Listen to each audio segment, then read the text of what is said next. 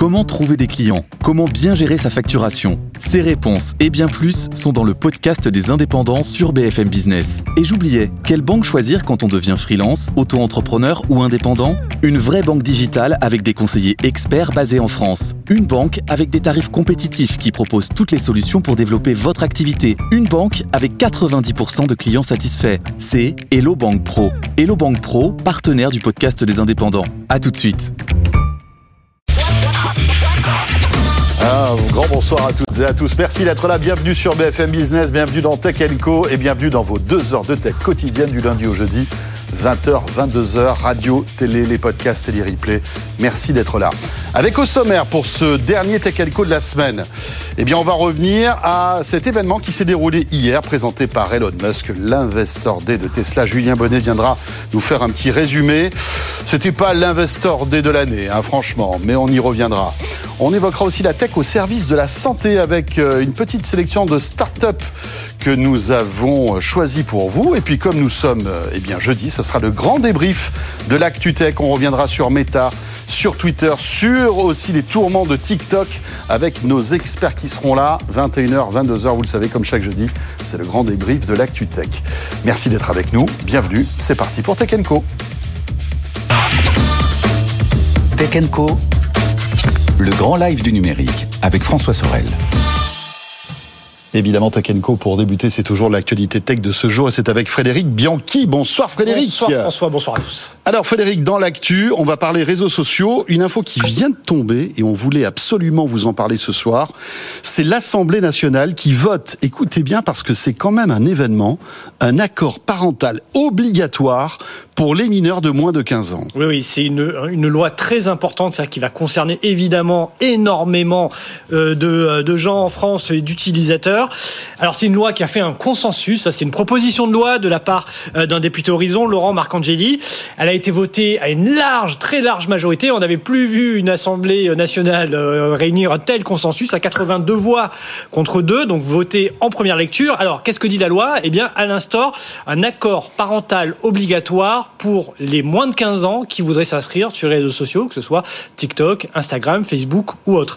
Donc, dorénavant, eh une fois qu'elle sera publiée au journal officiel, cette loi, les moins de 15 ans ne pourront pas s'inscrire sans cet accord euh, parental. Alors, donc ça instaure finalement une majorité numérique à 15 ans.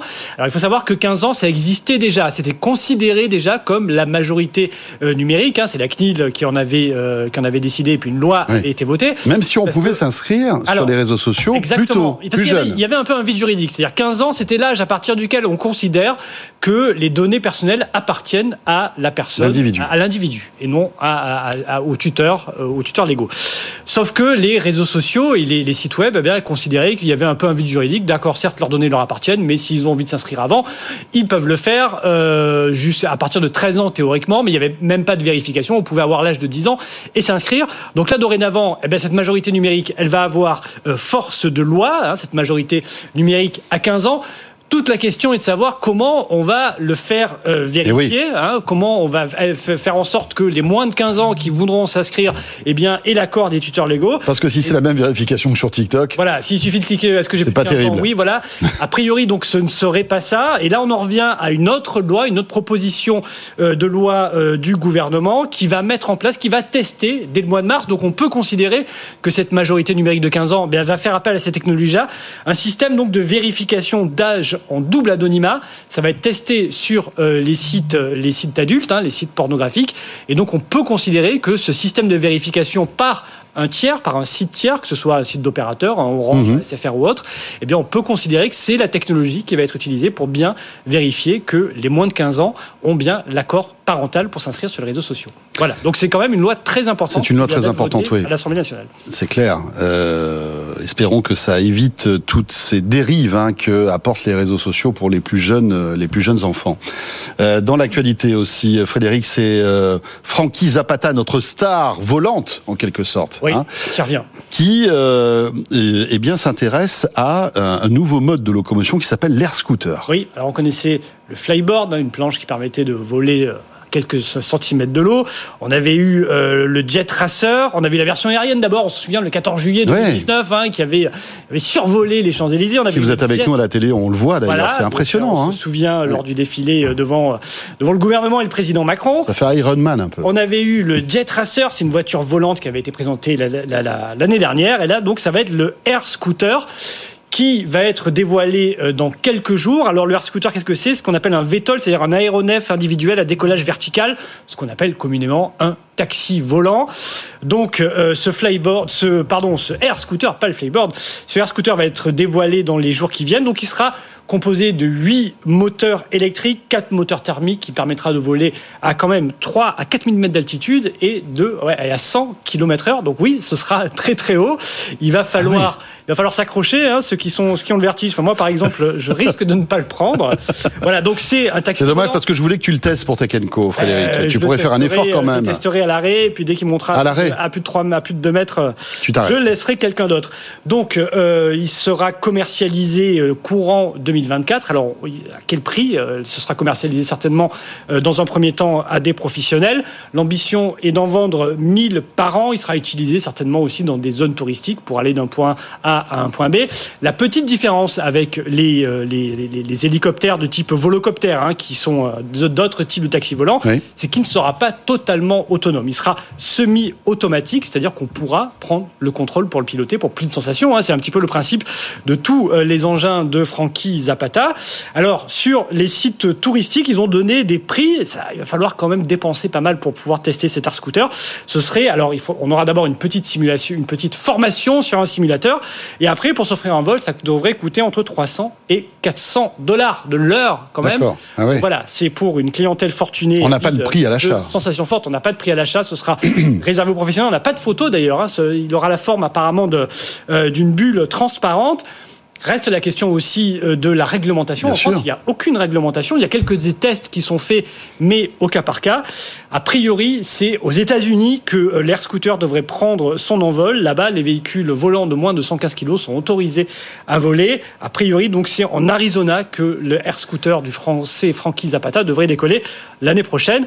Voilà, on attend en tout cas, on pense que la réglementation devrait évoluer en France dans les prochains mois c'est quand même dommage qu'une invention d'un inventeur français ne puisse voler qu'en premier lieu euh, aux US. En tout cas, il sera fabriqué en France, à Villeneuve-les-Martigues, euh, dans les Bouches-du-Rhône. C'est pas très loin de chez toi, ça, dire. Pas très loin de chez moi, exactement, oui. Tu pourras tester. Bah, tu ah vois, bah, je pourrais y aller.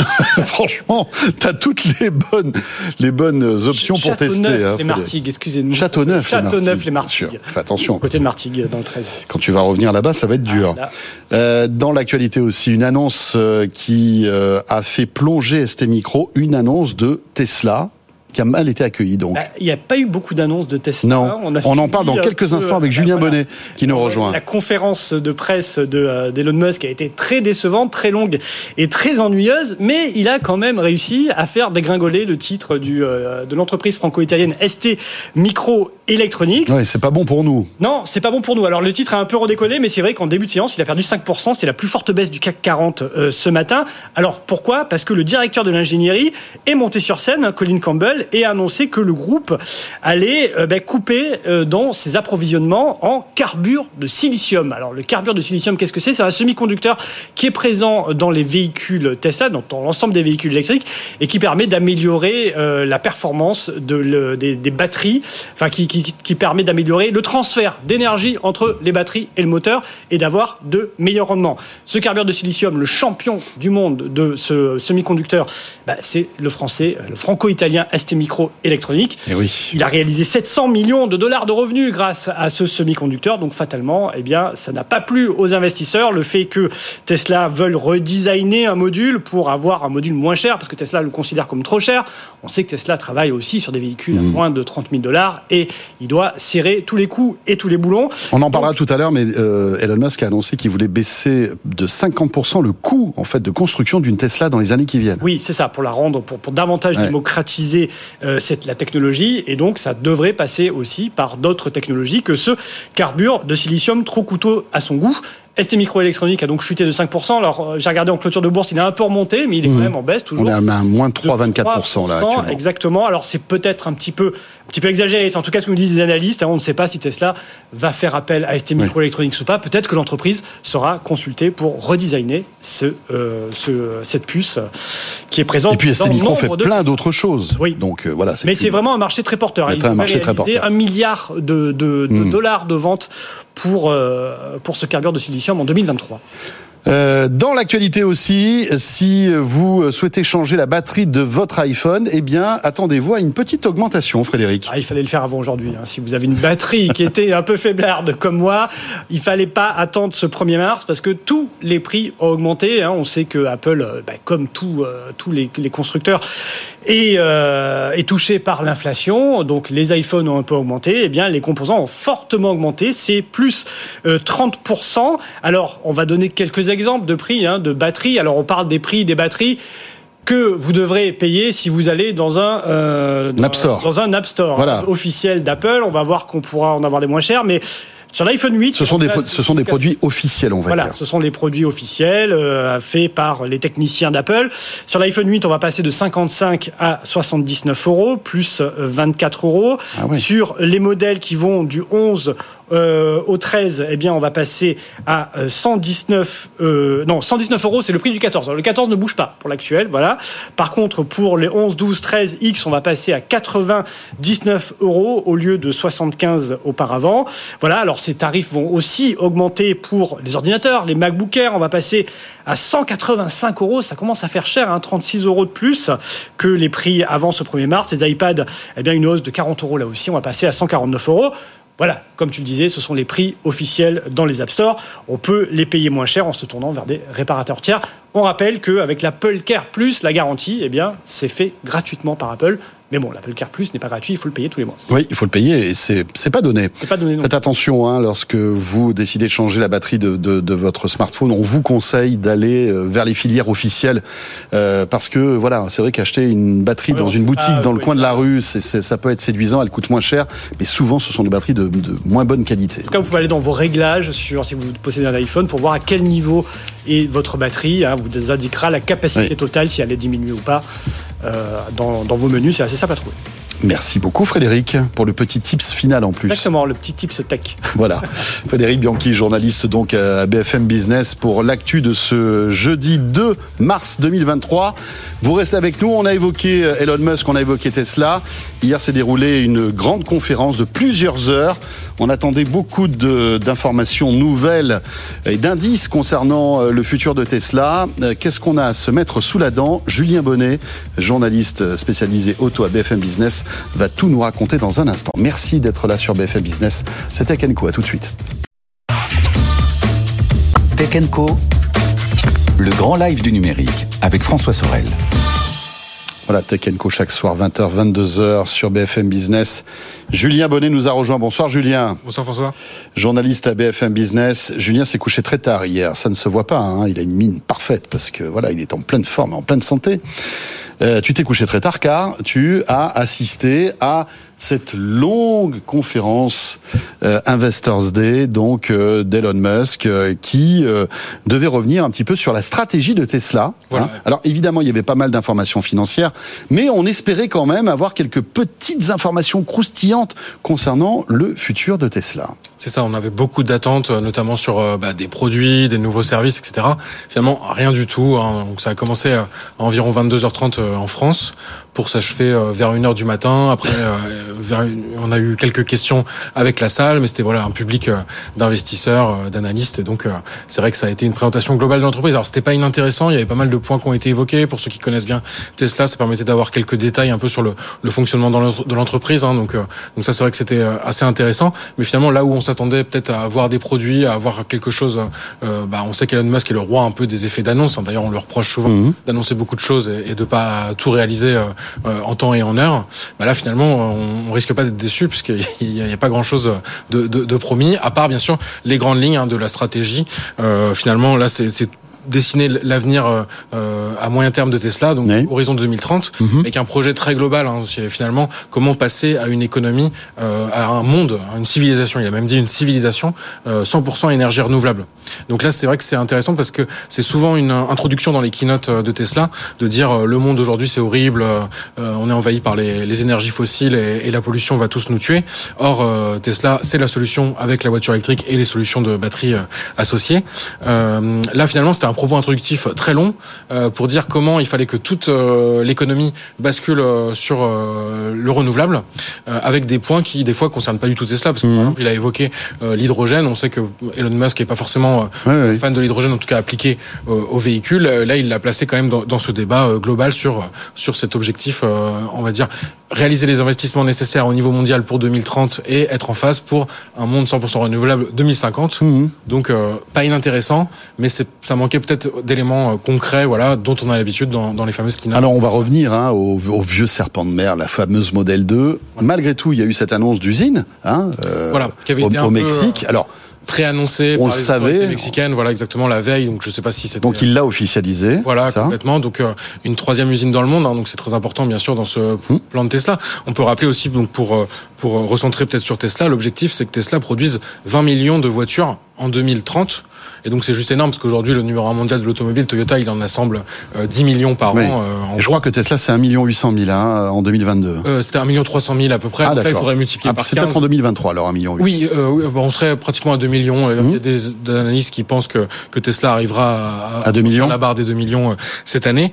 Donc on voit bien sûr la marque a monté en puissance ces dernières années, donc c'est pas étonnant. Mais c'est vrai que là c'est c'est un, un changement de, de dimension. Même aucun constructeur automobile encore dans l'histoire n'a assemblé autant de véhicules en une année. Donc on, on a du mal, euh, vu les, circonstances du moment, à prévoir ce que sera le monde en 2030. Mais, euh, mais, mais c'est vrai que ce qui est peut-être ce qui a manqué dans la présentation euh, de Tesla, parce qu'on a vu tous les dirigeants défiler, donc ça c'était pas aussi inintéressant. Hein. En général, Elon Musk attire toute la lumière et prend toute la lumière, c'est vrai. Au moins un ou deux dirigeants s'exprimer à côté de lui pour la pour une partie plus plus spécifique. Là, c'est vrai que c'était un long défilé. Bah, c'est vrai qu'on avait 3h30 de, de conférence, donc il y avait le temps de mmh. voir défiler ces personnes. Et c'est vrai qu'ils ont quand même donné, on va dire des des, des moyens d'arriver à ces 20 millions de véhicules. Hein. Ils veulent euh, notamment développer une nouvelle plateforme, bah, celle pour le véhicule à 25 000 dollars, hein, qui avait été annoncée en septembre 2020 lors d'un battery day euh, en plein Covid. Donc, euh, si vous vous souvenez, c'était Elon Musk qui se faisait applaudir par des klaxons de voiture parce que oui, parce que les gens étaient en confinés, fait confinés dans leur véhicule. C'était un public de Tesla, c'était assez original comme comme keynote. Euh, non, voilà, tout ça pour dire que ce véhicule à, 25 000 dollars, on l'attend depuis 2020.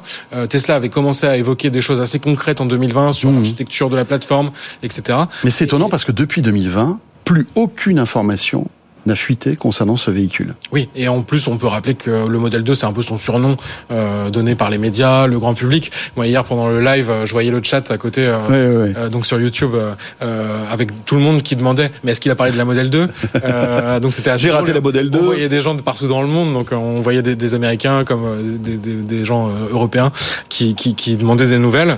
Et, et là, c'est vrai, vrai que c'est un, peu la déception, surtout qu'on sent bien que c'est aujourd'hui l'attente principale du public, c'est d'avoir des nouvelles de ce véhicule. Et c'est vrai que même si Tesla a des projets en cours, hein, on peut rappeler par exemple le Roadster, euh, le nouveau Roadster, donc le véhicule qui fait, qui fait, rêver pas mal de monde, avec des performances incroyables. Bah, J'ai vérifié, il a été présenté, il a été annoncé pour la première fois en 2017, mhm. et euh, voilà, donc euh, et il était prévu pour 2020. Donc c'est sûr qu'il y a eu le Covid, ça a pu, ça peut être une excuse suffisante pour pour avoir du retard, mais là c'est vrai que on aurait aimé peut-être avoir du retard, et c'est peut-être aussi dans la stratégie de communication de Tesla de pas commencer à annoncer trop de choses alors qu'il y a des projets en cours. Mhm. Moi c'est un peu mon analyse, c'est de de, dire que ça aurait été compliqué peut-être d'annoncer une modèle de même pour dans trois ans euh, en présentant quelque chose de pas vraiment avancé, euh, alors qu'il y a le Roadster, le Semi, on a encore des doutes.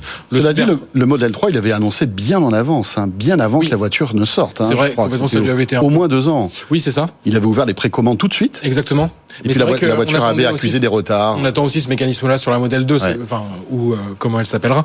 Mais sur ce modèle, en tout cas, à 25 000 dollars, peut-être 30 000 euros par chez nous avec les, les, hmm. de, de différence euro-dollar. Mais, mais, euh, mais c'est vrai qu'on aurait pu attendre même un, juste la plateforme ou, ou même un... Rien de neuf sur les chargeurs, par exemple Il a rien balancé là-dessus Alors, si, il y a une petite subtilité qui est assez drôle, c'est que la, la responsable donc de, de, de, la charge chez Tesla a annoncé l'arrivée de la, de la, version 4 des superchargeurs qui démarrait en Europe. Donc là, je me suis un peu euh, réveillé de ma Réveillé, bien sûr. En me disant, ah ça y est, je tiens Parce que tu commençais à t'endormir sur ton laptop. essentiel. Non, c'était quand même, euh, ça va, je, non, je, je suis resté éveillé. Mais, euh, mais, euh, mais elle l'a annoncé donc, en, enfin, lancé en Europe. Et finalement, elle a même elle-même précisait que c'était pas vraiment une révolution en termes de puissance de charge, etc. C'est juste que le câble allait être plus long, mhm. donc ça allait être pratique pour recharger tout type de véhicule.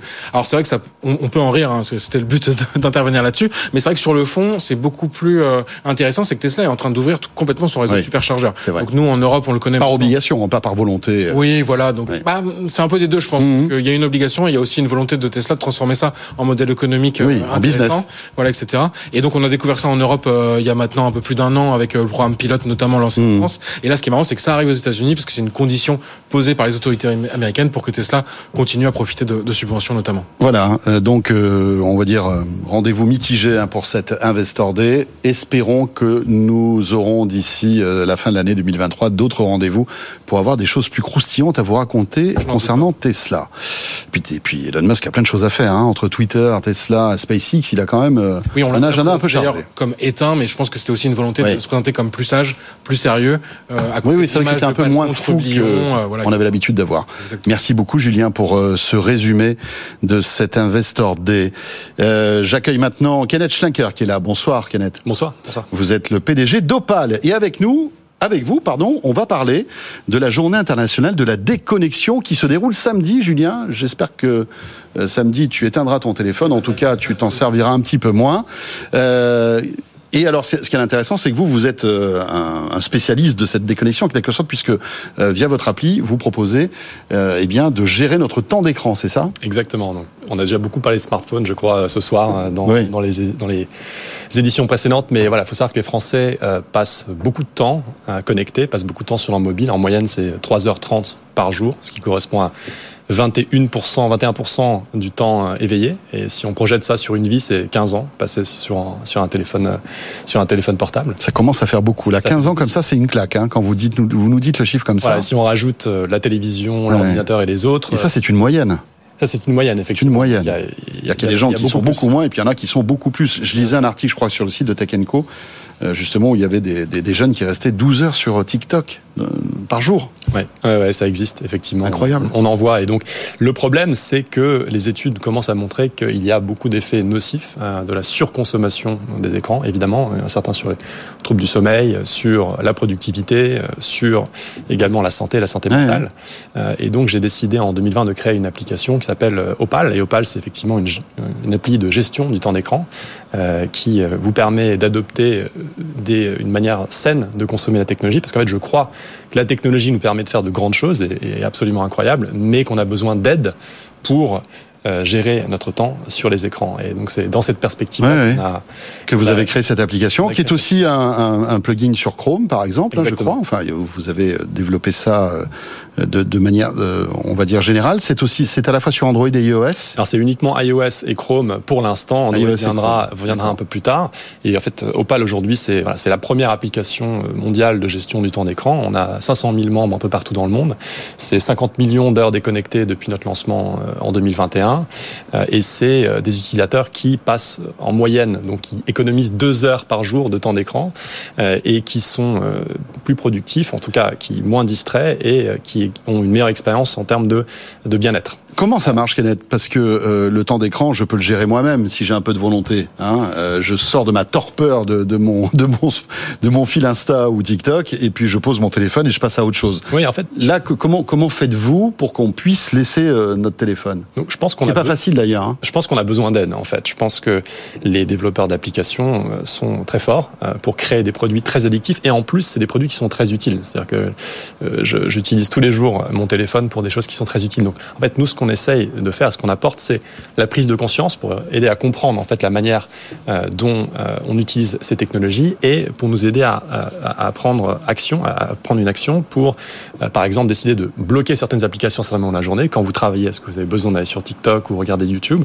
pour mettre des limites de temps, donc décider à quel moment de la journée et combien de temps je veux passer sur ces sur ces différents. Kenneth, je vous coupe. Je suis sur mon iPhone, je lance le, je sais pas moi, Twitter ou TikTok si j'ai Opal installé et que je l'ai configuré correctement, je ne pourrais pas me servir de ces applications. par exemple, vous allez voir, même hein. si je les lance. Ah, voilà, donc si vous avez décidé que pendant l'émission, vous voulez pas accéder sur Twitter, vous avez paramétré ça de cette manière-là, quand vous allez lancer l'application, vous allez voir un petit écran euh, Opal qui va vous dire, voilà, vous pouvez pas accéder à Opal euh, aujourd'hui. En fonction des paramètres que vous allez utiliser, vous allez soit pouvoir les bloquer de manière euh, complètement, euh, disons, euh, sans, sans, sans, sans, moyen de le, de le, contourner, donc on ne va pas vous laisser le faire, ou alors il y a un paramètre qui vous permet de choisir d'utiliser, mais en déclarant une intention et en, regardant, en, déclarant le temps que vous allez y passer. Donc par exemple, je vais regarder Twitter pour deux minutes, pour regarder les actualités Tesla. Et au bout de deux minutes, ça se coupera. au bout de deux minutes, ça va se couper automatiquement, effectivement. Donc c'est vraiment ramener l'intentionnalité dans... C'est pas un peu anxiogène quand même le fait de, de se retrouver comme ça coupé de ce qu'on est en train de regarder ou d'apprécier? En fait, je pense que ce qui est surtout ce qui est anxiogène, c'est euh, le fait d'être connecté en permanence. Donc,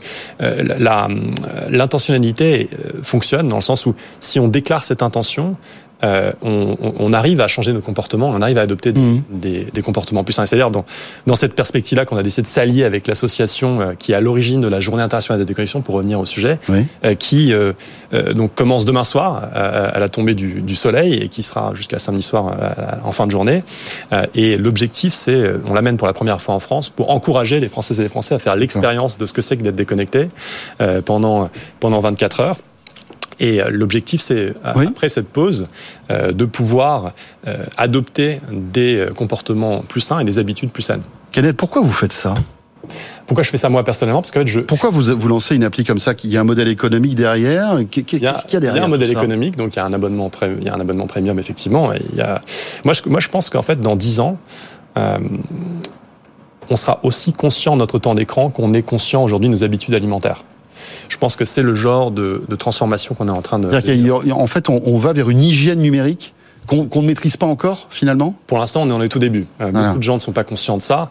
Euh, on en a encore à un stade où nos utilisateurs, nos membres, donc il y a 500 000 personnes qui, qui, qui, qui, en sont conscients, mais ça commence à devenir de plus en plus important. Et en fait, je pense que la manière que les habitudes alimentaires, voilà, 5 fruits et légumes mmh. par jour, on va se poser la question de se dire qu'est-ce qui est bon pour moi, qu'est-ce qui est mauvais pour moi, quel choix est-ce que je veux faire euh, pour, euh, pour ma santé? Et donc, c'est pas tout bon ou tout mauvais. Je suis pas du tout dogmatique là-dessus. Je pense juste qu'on a besoin d'aide et qu'on a besoin d'un outil pour nous permettre d'adopter des habitudes saines. Et ça coûte combien ah, donc la, la version gratuite est, est, est accessible aujourd'hui pour l'utiliser et la version euh, payante c'est un abonnement annuel de 99 euros par an euh, ou euh, un abonnement euh, mensuel qui, qui, qui, couple l'abonnement 12. Euh, et aujourd'hui en fait des, si vous voulez participer à la journée internationale de déconnexion dès demain, vous pouvez d'ailleurs le faire donc gratuitement à travers notre application parce que maintenant vous allez, ça se passer, vous allez vous inscrire et à partir donc de demain soir vos applications les plus distrayantes vont être bloquées automatiquement. vous allez pouvoir voir les personnes qui y participent aussi donc il y a un effet aussi social bénéfique mmh. de voir d'autres personnes mmh. qui le font. Il y a plusieurs centaines de personnes qui y sont déjà inscrites. Euh, et euh, l'idée, c'est de faire cette expérience, de se rappeler de ce que c'est qu'être déconnecté pour pouvoir ensuite adopter euh, des habitudes plus saines. Merci beaucoup, Kenneth Schlenker, donc PDG d'Opal, avec cette application à télécharger à la fois sur iOS et sur Chrome aussi. C'est ça. Merci, merci, merci, beaucoup. Cette journée de la déconnexion, Julien, tu es prêt? Allez. Pour samedi, on tente le coup Ça va être dur. Hein euh, vous restez avec nous. L'info écho dans un instant, la suite de Tech dans quelques minutes. À tout de suite. Tech le grand live du numérique avec François Sorel. Voilà un sujet euh, qui ne s'arrête jamais, qui, qui est inépuisable. C'est la tech au service de la santé. Je vous propose euh, deux belles boîtes qui, euh, voilà, révolutionnent à leur manière en fait la santé ou vont la révolutionner. Avec ce soir sur le plateau de Tekenco, Fabien Watrelot. Bonsoir. Bonsoir. Est-ce qu'on prononce le wa ou le va? On peut prononcer les deux. Bon, bon voilà, donc euh, ça va, je me suis pas trompé. Vous êtes le cofondateur de Ensuite, euh, créé en juillet 2020. Euh, vous êtes dans les Hauts-de-France. Tout hein, à fait. Si mes informations sont bonnes. À Lille. Vous avez démarré votre activité il y a un petit peu plus d'un an, et on parle avec vous de téléréadaptation cardiaque. On va rentrer dans les détails dans un instant. Euh, Fabien et Gérard Le Sœur est avec nous. Bonsoir Gérard. Bonsoir. Alors vous, c'est voilà, vous êtes euh, à l'opposé des Hauts-de-France, hein, puisque vous êtes à Marseille. Tout à avec, fait. Euh, donc Indinov, dont vous êtes le président et fondateur, euh, qui est une ceinture airbag intelligente pour les personnes âgées. On va rentrer là aussi dans les détails dans un instant. Gérard, vous allez tout nous expliquer. Mais Fabien, je vous donne la parole à vous. Je le disais, vous avez créé une solution de télé-réadaptation cardiaque qui s'adresse, comme son nom l'indique, à toutes les personnes qui ont ou eu des insuffisances cardiaques et qui ont eu des opérations et qui doivent être monitorés, c'est ça Et grâce à vous, ils peuvent le faire à domicile. C'est ça. En fait, on s'adresse à l'ensemble des patients euh, qui ont eu une chirurgie cardiaque, un problème cardiaque, un infarctus, Oui. qui normalement euh, devraient faire un soin de réadaptation en établissement de santé. Mais les chiffres sont terribles. C'est euh, 70% de ces patients qui n'accèdent pas à la réadaptation parce que les établissements sont saturés, parce que phénomène de déserts médicaux. Et grâce à notre solution, ils peuvent faire leurs soins de réadaptation à la maison grâce au logiciel qui est un logiciel dispositif médical hein, euh, euh, qui est très sérieux qu'on a, Oui. a conçu Euh, et ça leur ça permet en fait de- de- de- d'augmenter cette capacité d'accueil euh, de patients ça permet aux patients de reprendre le travail un petit peu plus rapidement mais de manière générale d'éviter euh, des récidives des hospitalisations ou la mort En, en gros, c'est un peu la rééducation après une opération. Exactement Finalement, hein. c'est une, ré- c'est une rééducation du cœur, enfin en tout cas du muscle cardiaque, euh, etc. tout à fait Euh, tout ça est, est très très suivi, hein, puisque bon, on peut pas faire n'importe quoi. On, on ne on va pas rééduquer un cœur de la même manière qu'on rééduque un, un genou hein, euh, ou un coude. C'est c'est pas pareil. Qu- quel type de dispositif mettez-vous à disposition des, des, des patients justement alors qui restent chez eux hein, C'est ça la force. Tout à fait, ouais. Donc les, les patients on télécharge une application qu'on a conçue, euh, donc sur leur téléphone. Ouais. On les équipe euh, d'un capteur de fréquence cardiaque, une ceinture thoracique, qui va relever euh, durant leur période de réadaptation ces fréquences. Et nous, nos algorithmes vont analyser ces fréquences et alerter des médecins de l'autre côté si jamais voilà, Il y a un problème. Et on livre aussi des vélos à domicile pour les patients, du matériel de réadaptation via des partenaires pour qu'ils puissent faire leurs soins dans de bonnes conditions. Oui, parce qu'en général, cette rééducation cardiaque passe par un peu de sport, hein, Exactement. toujours euh, évidemment très très suivi. Euh, et donc cette ceinture cardiaque est, est équivalente à celle qu'on peut trouver euh, dans les magasins de sport quand on fait du, de la course à pied, par exemple. Voilà, alors c'est la, la force de notre dispositif, euh, c'est qu'aujourd'hui on est capable de s'adapter à, à, des, à des, des capteurs du marché, ce qui permet d'abaisser un petit peu le, le coût, hein, parce qu'on est sur une solution qui est pré-remboursée par l'assurance maladie euh, euh, aujourd'hui, qui est néanmoins est testée euh, sur des bancs de- des bancs d'essai en, CHU avant d'être délivrée sur les patients. Vous dites qu'il y a une saturation des établissements de santé, c'est-à-dire qu'aujourd'hui, je, sors d'une chirurgie cardiaque, je ne peux, je peux ne pas trouver d'établissement pour euh, faire cette rééducation. Oui, tout à fait. En fait, on peut vous, on va vous dire, bah, désolé, monsieur. Ouais, revenez dans trois mois, hein. Ouais, exactement. Revenez dans trois mois. Alors que c'est Euh, tout de suite qu'il faut le faire. faut le faire tout de suite. Ouais, ouais, il- il- les personnes sont, sont, sont prêtes. Alors, euh, psychologiquement, elles sont prêtes. Euh, Il y a un protocole d'admission, évidemment, euh, Mhm. à établir, mais le, le- plus, plus c'est fait euh, tôt, mieux c'est pour la santé du patient. Alors, levée de fonds de quasiment 2 millions et demi. C'est ça. C'était c'était quand ça cette On a clôturé en fin novembre. euh, Fin novembre, d'accord. Euh, et vous dites que 300 patients ont eu recours cette année à votre système, Ensuite Cardio. Et vous, euh, vous en visez combien pour l'année 2023 Alors on vise, on vise plus de 1000 patients pour cette, euh, cette, euh, cette deuxième année. Donc on a fait une, une première année aussi de, de galop d'essai. On est dans le médical. Les preuves sont là. Maintenant, on continue d'accélérer et on a, euh, on a quasiment atteint nos, déjà nos parts de marché euh, euh, prévues pour 2023 euh, sur le mois de février. Donc on est, on est très content. On va pouvoir être encore plus ambitieux. Juste une petite question sur le déroulé en fait de votre technologie. Vous dites qu'avec donc cette, ce- cette ceinture, euh, en quelque sorte, on vous surveillez, euh, on va dire, l'activité cardiaque du patient. Toutes ces informations sont envoyées en temps réel au médecin ou est-ce qu'il y a une latence En fait, c'est un, bilan quotidien Oui. qui est envoyé, qui est envoyé au cardiologue, j'imagine. Tout à fait. Il y a une latence. Euh, L'instantanéité n'a pas d'intérêt N'a pas d'intérêt. euh, médical à proprement dit, ni de sécurité. Et s'il y a malaise, par exemple, si, euh, voilà, je ne sais pas, moi, il y a, ça peut arriver hein, après un- une, une- une opération. euh, Est-ce que vous le détectez justement avec euh, cet équipement ou pas? Alors, dans les faits, déjà, ça n'arrive pas. c'est jamais arrivé chez Ouais. nous, c'est jamais arrivé ailleurs. On a tout un, un- un protocole de, de vérification avant la séance qui permet de d'éviter euh, ce genre de problème. Euh, et le patient est obligé d'avoir une personne à domicile en cas de malaise ou des choses comme ça. Ah d'accord, donc il y a- Euh, qui signe un consentement. euh, c'est très courant euh, quand on a des soins à la maison. Euh, on ne doit pas être, on ne doit pas être seul. et j'imagine en plus que vous faites faire des économies à la Sécu, non, avec votre service? Énormément parce que le, euh, un séjour de téléréadaptation comme le nôtre coûte en moyenne 50% moins cher. On évite des coûts de transport, des coûts de structure, des coûts de personnel. Et puis un patient euh, qui est réadapté aura moins de chances de faire une nouvelle Ah hospitalisation qui coûte en général 30% plus cher que la première. Donc euh, voilà, le- le- on a un très bon soutien aujourd'hui de, de- des pouvoirs publics, du ministère de la Santé de manière générale sur notre... Après, il faut la motivation du patient. C'est-à-dire que quand il est dans un établissement, euh, on le pousse euh, à, à s'activer. euh, ça fait partie du jeu. Là, on est à la maison. Euh, voilà. alors on avait cette vraie crainte au démarrage. On s'est dit, mais Mhm. nos patients... Est-ce que les gens vont être euh, motivés voilà. à faire tout ça? Et aujourd'hui, en fait, on est sur des taux d'observance qui sont presque supérieurs à ce qui se passe en établissement. Donc on est au-dessus de 80% de au-dessus de 80%. Et le c'est tout simplement que le, à travers le dispositif, Mhm. on a permis aux patients et grâce aux soignants aussi hein, de prendre conscience de l'intérêt du soin. C'est très simple pour lui, c'est D'accord. Voilà, tout se passe bien. Merci, Fabien. Merci. Fabien Watrelot, donc euh, cofondateur de Ensuite. Gérard, c'est à nous. Euh, alors aussi un autre dispositif médical, c'est une ceinture. C'est aussi une ceinture. mais qui ne, se, qui ne se positionne pas au même endroit. Euh, en fait, vous avez créé euh, donc Hippie et Indie Neuve en 2020 à Marseille, je le disais, et vous êtes à l'origine de cette première ceinture airbag intelligente destinée à protéger les personnes âgées des fractures fémorales en fait, Tout à fait. qui sont un drame, bien Qui sûr. sont un drame, qui sont le Voilà. premier fléau. Fracture du col du fémur. Voilà, le premier fléau chez les personnes C'est âgées. souvent, enfin l'issue, souvent à moyen terme ou à long terme est dramatique. Tout à fait. Donc effectivement, j'ai créé en 2020 avec, avec un, on est cofondateur puisque je suis avec Maurice Kahn qui qui est à mes côtés pour développer cette ceinture et il est vrai que notre objectif, c'est de sauver des vies et de préserver l'autonomie des personnes âgées euh, chez elles, qu'elles gardent leur indépendance.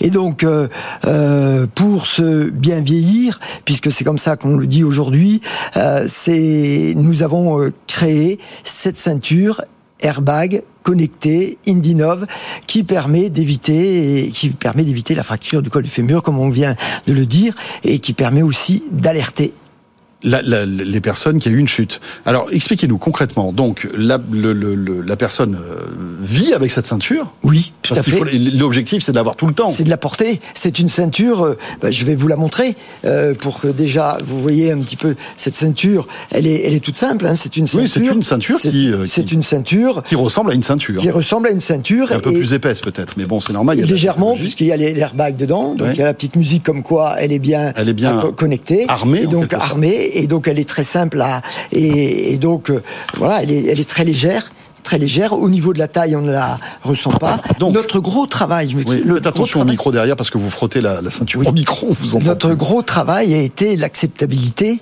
la miniaturisation de cette ceinture, qu'elle qu'elle ne soit, qu'elle Oui. ne montre pas Qu'elle ne soit pas discriminante en quelque qu'elle ne sorte. soit pas discriminante. Euh, donc, je- je- je- j'installe cette ceinture, je la porte euh, tous les jours.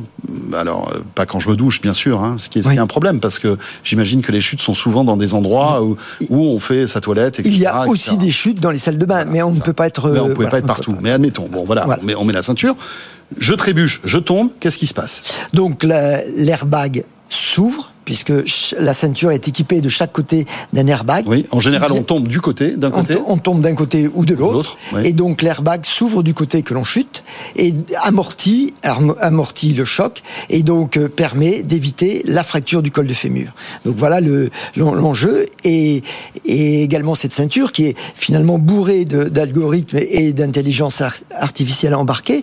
euh, permet et parce que là il y a eu beaucoup beaucoup de travail d'ingénieurs sur euh, cette partie software que l'on ne voit pas que mais qui est qui est dedans permet aujourd'hui euh, également d'alerter euh, les familles, les soignants, les personnes. Il y a cinq numéros qui permettent d'alerter. C'est-à-dire qu'automatiquement, la ceinture va appeler des numéros en Tout disant attention, il y a eu un problème. Ça veut dire qu'elle est autonome ou elle est connectée au smartphone de, la Elle, personne elle est, elle est connectée, elle est 4G, elle, donc elle est D'accord, elle est indépendante. totalement autonome. totalement indépendante, il n'y a pas besoin d'agir.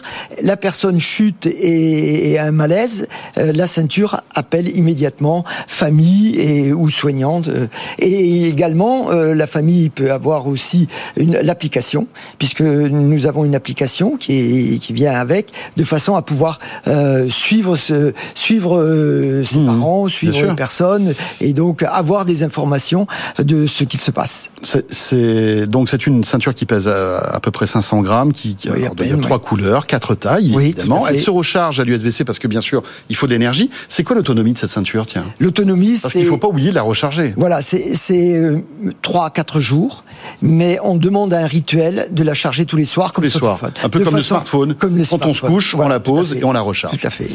Euh, vous en êtes où aujourd'hui? Est-ce que ce produit existe, fonctionne, va bientôt sortir? Oui, ce produit, euh, donc, euh, la- les premières livraisons débuteront mi-avril et aujourd'hui nous sommes dans la commercialisation. Donc on a, on engage la commercialisation pour des livraisons, voilà, mi-avril et elle est, elle est prête. Elle est donc, euh, on a, c'est vrai, on a pris un peu de retard car euh, on était parti à l'étranger et on a tout rapatrié en France pour fabriquer cette ceinture car elle est dispositif médical, elle est classée CE D'accord. et donc euh, on avait besoin d'un produit euh, de qualité De qualité, et bien donc sûr. euh, on est on est revenu en France. Oui. Donc euh, voilà et ça c'est le premier étage de la fusée car il y a un deuxième étage qui est maintenant on va travailler sur le software et on va travailler sur le préventif, le prédictif de tout ce qui est équilibre, motricité des personnes et Mais parce on qu'avec les capteurs, enfin en tout cas tout- toute l'intelligence qu'il y a dans cette ceinture, vous pourrez détecter, peut-être même prédire une Prédire. future chute Tout à fait. grâce aux algorithmes. Tout à fait. Merci beaucoup Gérard.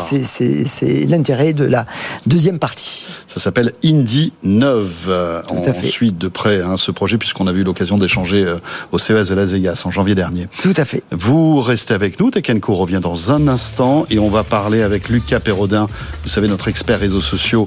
Euh, eh bien, non pas de réseaux sociaux aujourd'hui, mais des moteurs de recherche avec cet engouement autour de toutes ces technologies ChatGPT qui arrivent sur Bing. Est-ce qu'on est en train de vivre une révolution dans le domaine du moteur de recherche? On en parle avec Lucas Perrodin dans un instant. Merci d'être là, tout de suite. Tech. Décryptage.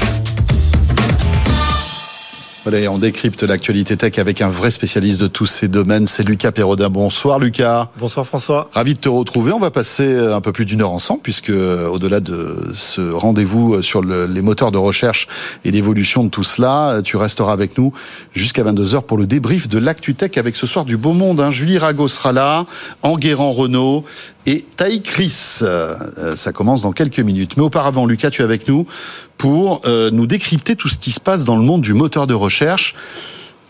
Un domaine qui était plan-plan depuis toutes ces années, hein, depuis 20 ans. euh, voilà, euh, une requête, c'est toujours pareil. hein. Alors, il y a eu des évolutions, bien sûr, mais le fondement n'a pas changé. Et puis, ChatGPT est arrivé, puis Bing s'est emparé de tout ça, et on se pose la question est-ce qu'on est à l'aube, en fait, d'un changement radical de la manière dont on recherche l'information sur Internet? Alors, euh, oui, c'est passé beaucoup de choses ces dernières semaines. C'est c'est Microsoft un peu qui a remis le feu aux poudres. Euh, C'est une des plus anciennes batailles de l'ère numérique, en fait. Les moteurs de recherche et les navigateurs Internet. Il y a tellement d'argent en jeu. Ah, énormément. Alors, Microsoft a annoncé effectivement un partenariat entre Bing et OpenAI, donc ChatGPT. Et euh, ça, ça a déclenché une réaction en chaîne. Euh, Dans la foulée, 48 heures plus tard, Google s'est empressé de faire une annonce à son tour en parlant de l'évolution de son moteur de recherche qui serait alimenté par Bard. Alors Bard, c'est son, je vais utiliser ce mot beaucoup ce soir, LLM, Large Language Model. C'est euh, son chat GPT à lui, Bard. Et euh, comment tout ça allait changer. Qu'est-ce que c'est que le Large Language Model? Tu pourras peut-être nous expliquer tout à l'heure. Allez, tu nous l'expliqueras tout à l'heure. Comme ça, on ne Voilà. perd pas de temps sur les moteurs de recherche. On- Parce que effectivement, c'est un, Il faut peu, du temps. un peu technique, il faut un peu de temps. Et euh, en gros, euh, euh, cette annonce, elle a été un peu, c'était un peu un fiasco, pour être tout à fait honnête, parce que elle a été précipitée par l'annonce de Microsoft. Euh, donc, quand ils ont voulu démontrer les résultats de la recherche de Bard, il y avait des choses qui étaient factuellement inexactes dans les résultats, partiellement. Euh, ils ont voulu faire une démo sur un smartphone et ils n'ont pas trouvé le smartphone, donc ils n'ont pas fait la démo. Le smartphone avait disparu. Et ça, ça, ça refroidit les investisseurs. Ça s'est passé à Paris, mais c'était une annonce mondiale. Euh, dans la journée, la valorisation de Google est tombée de 100 milliards de dollars, de 8%. Donc, euh, C'est chaud, là. hein. Ouais, c'était, en tout cas, on n'a jamais vu euh, Google trébucher comme ça. Est-ce qu'on sait ce qui s'est pa- on sait ce qui s'est passé, les dessous de ce, ce Ah. fiasco, de cette conférence de presse, Oui, alors, qui en plus, comble de malchance, s'est déroulé chez nous, quoi, à Paris. ça s'est déroulé à Paris. y a des chances que s'ils sont superstitieux, ils ne refassent pas un événement à Paris euh, avant longtemps. C'était la première fois qu'ils faisaient un, événement international Ouais. dans leurs locaux parisiens. C'est parce qu'il y a beaucoup de gens qui font de l'AI aussi euh, chez Ouais, nous, ce qui, ce qui est un bon point. Euh, alors pour bien comprendre tout ça, il faut vraiment remonter au début de, des années 2000 en fait. Il faut comprendre que avec l'explosion d'internet, euh, du nombre d'utilisateurs, euh, on a très vite vu que les gens qui allaient donner les points d'entrée internet aux utilisateurs allaient faire beaucoup de marge. C'était des business extrêmement lucratifs et donc on a commencé cette euh, cette bataille aux moteurs de recherche et aux navigateurs internet. Et à l'époque, il y avait énormément d'acteurs, il y en avait plus qu'aujourd'hui.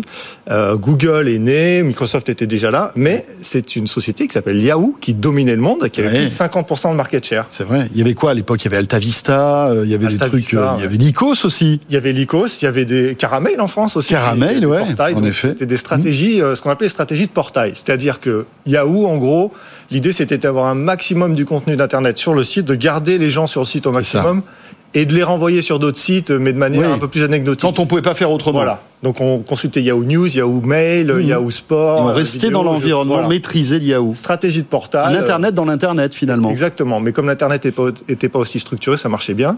Euh, Microsoft, eux, ils ont une autre stratégie, ils ont essayé de nous forcer d'utiliser leurs produits en Mhm. les préloadant sur les PC qu'ils vendaient. Ça n'a pas très bien marché parce que l'expérience d'Internet Explorer, c'était pas génial. Mhm. Et c'est Google qui a été le plus malin, qui a compris que la stratégie du portail, ça marchait pas. On pouvait pas mettre tout l'Internet sur un seul site, et que la meilleure stratégie, c'était d'aller référencer tout contenu d'Internet de manière extrêmement précise. Comme ça, lorsqu'on allait faire des recherches, ils allaient nous renvoyer vers les sites qui étaient les plus pertinents pour notre recherche. Et ça, ça a bien marché, et ils ont euh, gagné la bataille à partir de 2007. Google a atteint 80% de part de marché. Et euh, 93% l'an dernier. Euh, Aujourd'hui, euh, 70% du business de Google, c'est du search. Et chez Microsoft, c'est négligeable. Ouais, ouais, ouais. Et pourtant, Dieu sait si Microsoft a essayé de, Ouais. de nous convaincre quand on est sous Windows de passer sous, sous Bing, hein, bien sûr, mais c'est compliqué. C'est très Et compliqué. Google avait une meilleure stratégie. Et d'un coup, on a ce drame, euh, cette espèce de mini-drame dans Ah, il y a aussi le combo Chrome. Euh, Google aussi qui était qui est terrible quoi c'est une Chrome arme Google, c'est la réponse à Internet Explorer Bing. voilà Et- Effectivement, mais euh, c'est c'est une meilleure expérience. Bien Donc sûr. les utilisateurs ont migré de Yahoo vers Google. Et euh, ce qui s'est passé, c'est qu'avec l'adoption de ChatGPT, Microsoft s'est dit, on est dans un moment Google Yahoo en fait. Ils se sont dit, euh, les utilisateurs d'Internet sont en train de migrer extrêmement rapidement vers d'autres usages qui sont ceux des LLM, des langages, des chatbots. Et euh, bon, faut rappeler que ChatGPT, c'est un million d'utilisateurs gagnés en cinq jours.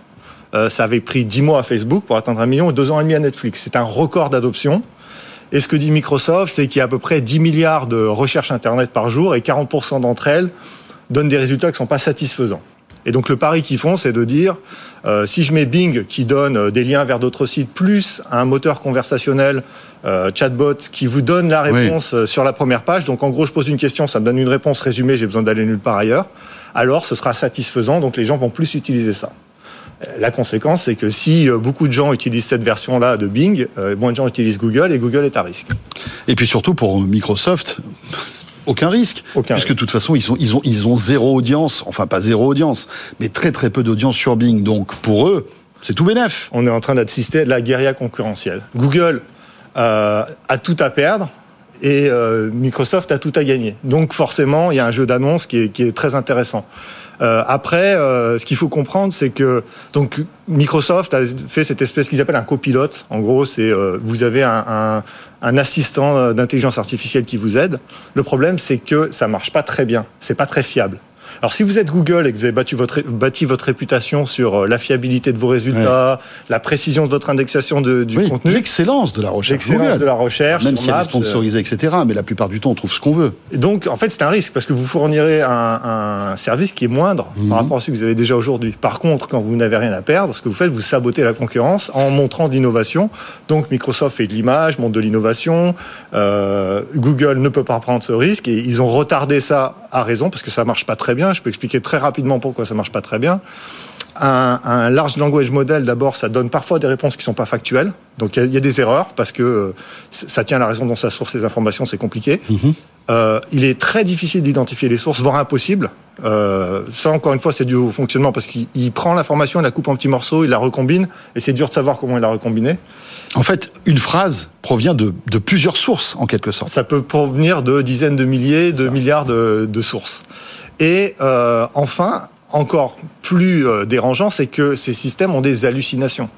Euh, ça s'appelle littéralement des hallucinations, c'est-à-dire qu'ils peuvent raconter n'importe quoi. Si on va au-delà de poser une question, avoir une réponse et qu'on commence à rentrer dans un dialogue, ils peuvent très vite raconter n'importe quoi. Il y a plein d'exemples sur le web où euh, euh, c'est un peu, ça peut être parfois effrayant. Alors ils comprennent pas ce qu'ils racontent, mais ça, ça a l'air très effrayant parfois. C'est dingue qu'il n'y ait pas des algorithmes de vérification de l'information encore. Ça va sans doute arriver.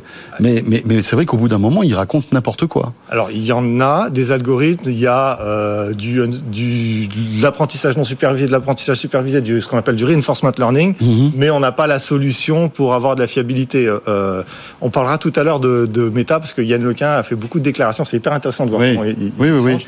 Il a dit que c'était moyen, ChatGPT, je crois, Yann Lequin. Ouais, euh, alors euh, bon, on, y revient tout à l'heure. C'est un débat hyper complexe, mais en gros, ce, le drame auquel on a assisté, voir Google trébucher, c'est parce que euh, Microsoft a fait de la guérilla en utilisant un produit qui n'est pas prêt et sur lequel il n'avait rien à perdre.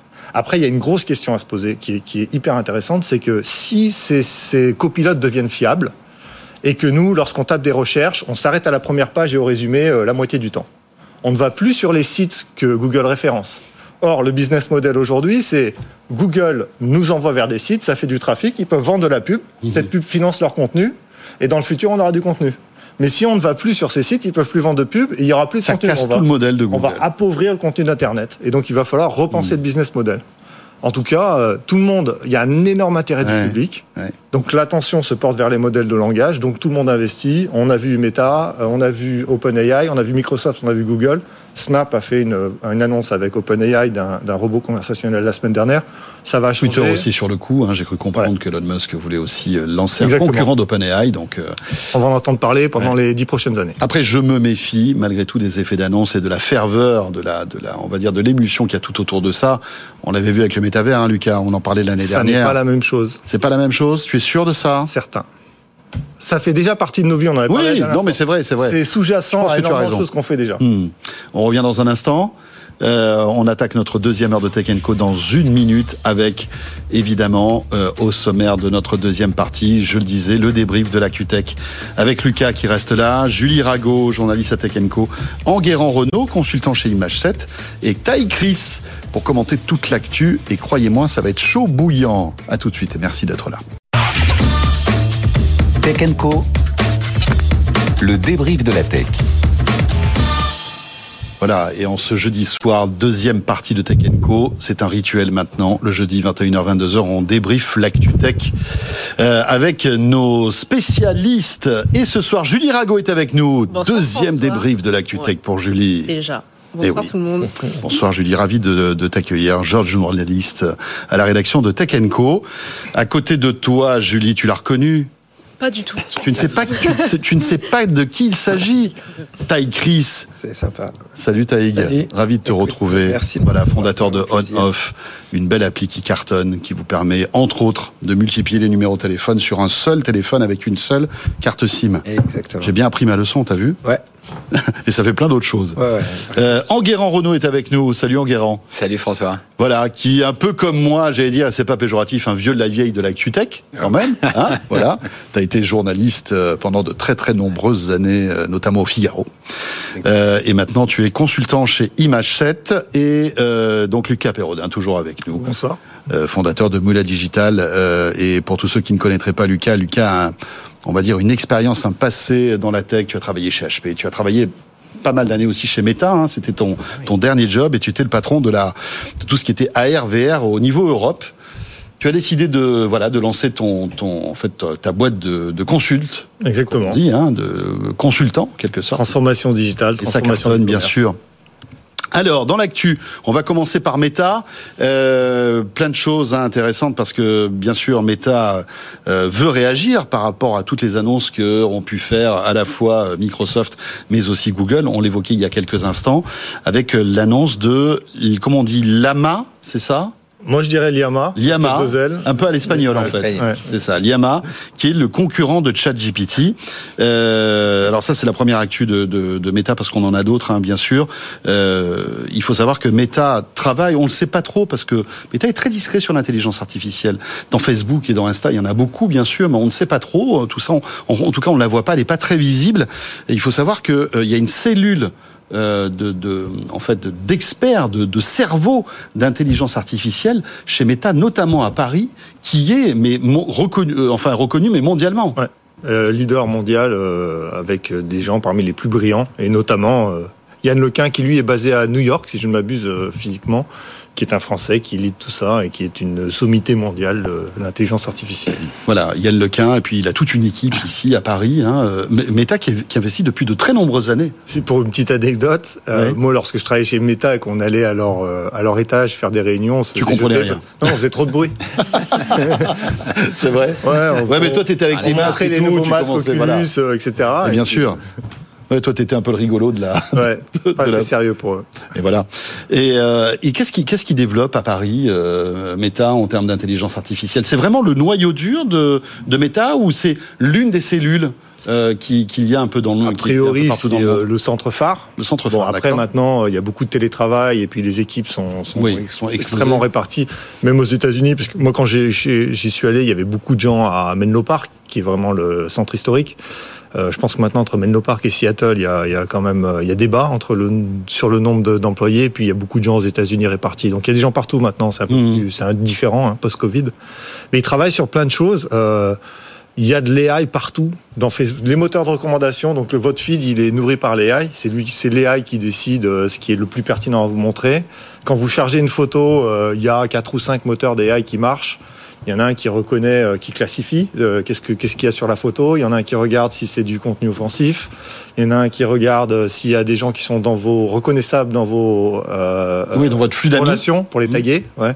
Donc euh, il y a de l'AI partout dans derrière Meta, il y a de l'AI partout, derrière Google, il y a de l'AI partout. la- Dans votre vie tous les jours, il y a de l'AI. La seule chose qui est finalement très dérangeante quand on voit qu'il y a de l'AI partout sur les photos, sur Insta, etc., c'est que la façon où c'est construit, c'est toujours pour avoir un, un- augmenter le revenu financier à la fin. Donc, c'est-à-dire, euh, finalement, le flux d'actualité qu'on va nous montrer n'est pas pour euh, améliorer notre connaissance d'un côté positif, n'est pas euh, pour les jeunes de montrer des, je sais pas, des trucs éducatifs ou des, c'est pour montrer la vidéo qui va pour ce jeune-là cliquer le mieux possible pour finalement lui vendre le plus de la pub. Et ça, c'est quelque chose fondamental plus business. Et qu'on ne sait pas, bien sûr. Hein enfin, quand qu'on ne sait pas quand, tu, quand Qu'on on ne sait pas, mais on- enfin, on l'oublie. Même si nous, on le sait, au bout d'un moment, on est Bah, tellement. Quand tu euh, vas par exemple sur YouTube, tu sais très bien que si tu commences à regarder une vidéo d'un Oui. style, bah, YouTube va très vite comprendre que tu aimes ce style de vidéo. Euh, Des gens qui sont complotistes vont regarder des vidéos complotistes, bah, ils vont leur Alors, fil d'actualité va être que bah, très très complotiste. Juste pour modérer un peu ça, euh, l'AI, elle joue un grand rôle dans la protection des utilisateurs. Et dans Donc, la modération. La modération de contenu, c'est c'est de ça que je voulais parler. sûrement. Donc euh, les contenus euh, offensifs, la nudité, euh, les signes haineux, etc. Ça n'attrape pas tout, mais c'est des filets de, de rétention qui sont quand même assez efficaces. efficace, ouais. Donc ça sert pas qu'au mercantile, ça sert aussi à la protection de la communauté de certains types de contenus, même si on sait que parfois euh, ça marche pas. Mais euh, par exemple sur la nudité, c'est extrêmement efficace. Euh, sur le, le ce qu'on appelle le Il y avait eu des bugs euh, d'ailleurs hein, sur des tableaux euh, mythiques, Oui, je bah, crois, qui étaient, sûr, euh, qui avaient été détectés comme étant une image L'origine du monde, pornographique. voilà, l'origine du monde. c'est pour, voilà. pour une intelligence artificielle, euh, euh, c'est du porno et pour euh, l'œil d'un amateur d'art, c'est un chef-d'œuvre. c'est un chef-d'œuvre. Exactement. C'est vrai qu'on on évoquait l'excellence à la française de, de l'intelligence artificielle. C'est quelque chose qu'on connaît pas trop finalement. Non, et ça c'est extrêmement intéressant euh, parce que parce qu'effectivement derrière les, les, les groupes d'intelligence artificielle chez Google, il y en a beaucoup, euh, chez Facebook, Faire, donc à Paris, qui avait été créé en 2013 ou 2014 avec Yann Lequin, qui est quand même le père de l'intelligence artificielle. Euh, chez OpenAI, il y avait quand même beaucoup de Français. En fait, on retrouve beaucoup de chercheurs français un petit peu partout, et c'est ça qui est très intéressant. Certains d'entre eux vont même euh, euh, ont développé eux-mêmes euh, des, des, des, modèles de, de LLM, large language model, et c'est le cas de c'est le cas de, Dust, c'est le cas de Light On. Il y a beaucoup de startups françaises qui sont derrière l'IA générative et qui pourraient avoir un coup à jouer. Ouais, sauf que ChatGPT n'est pas français.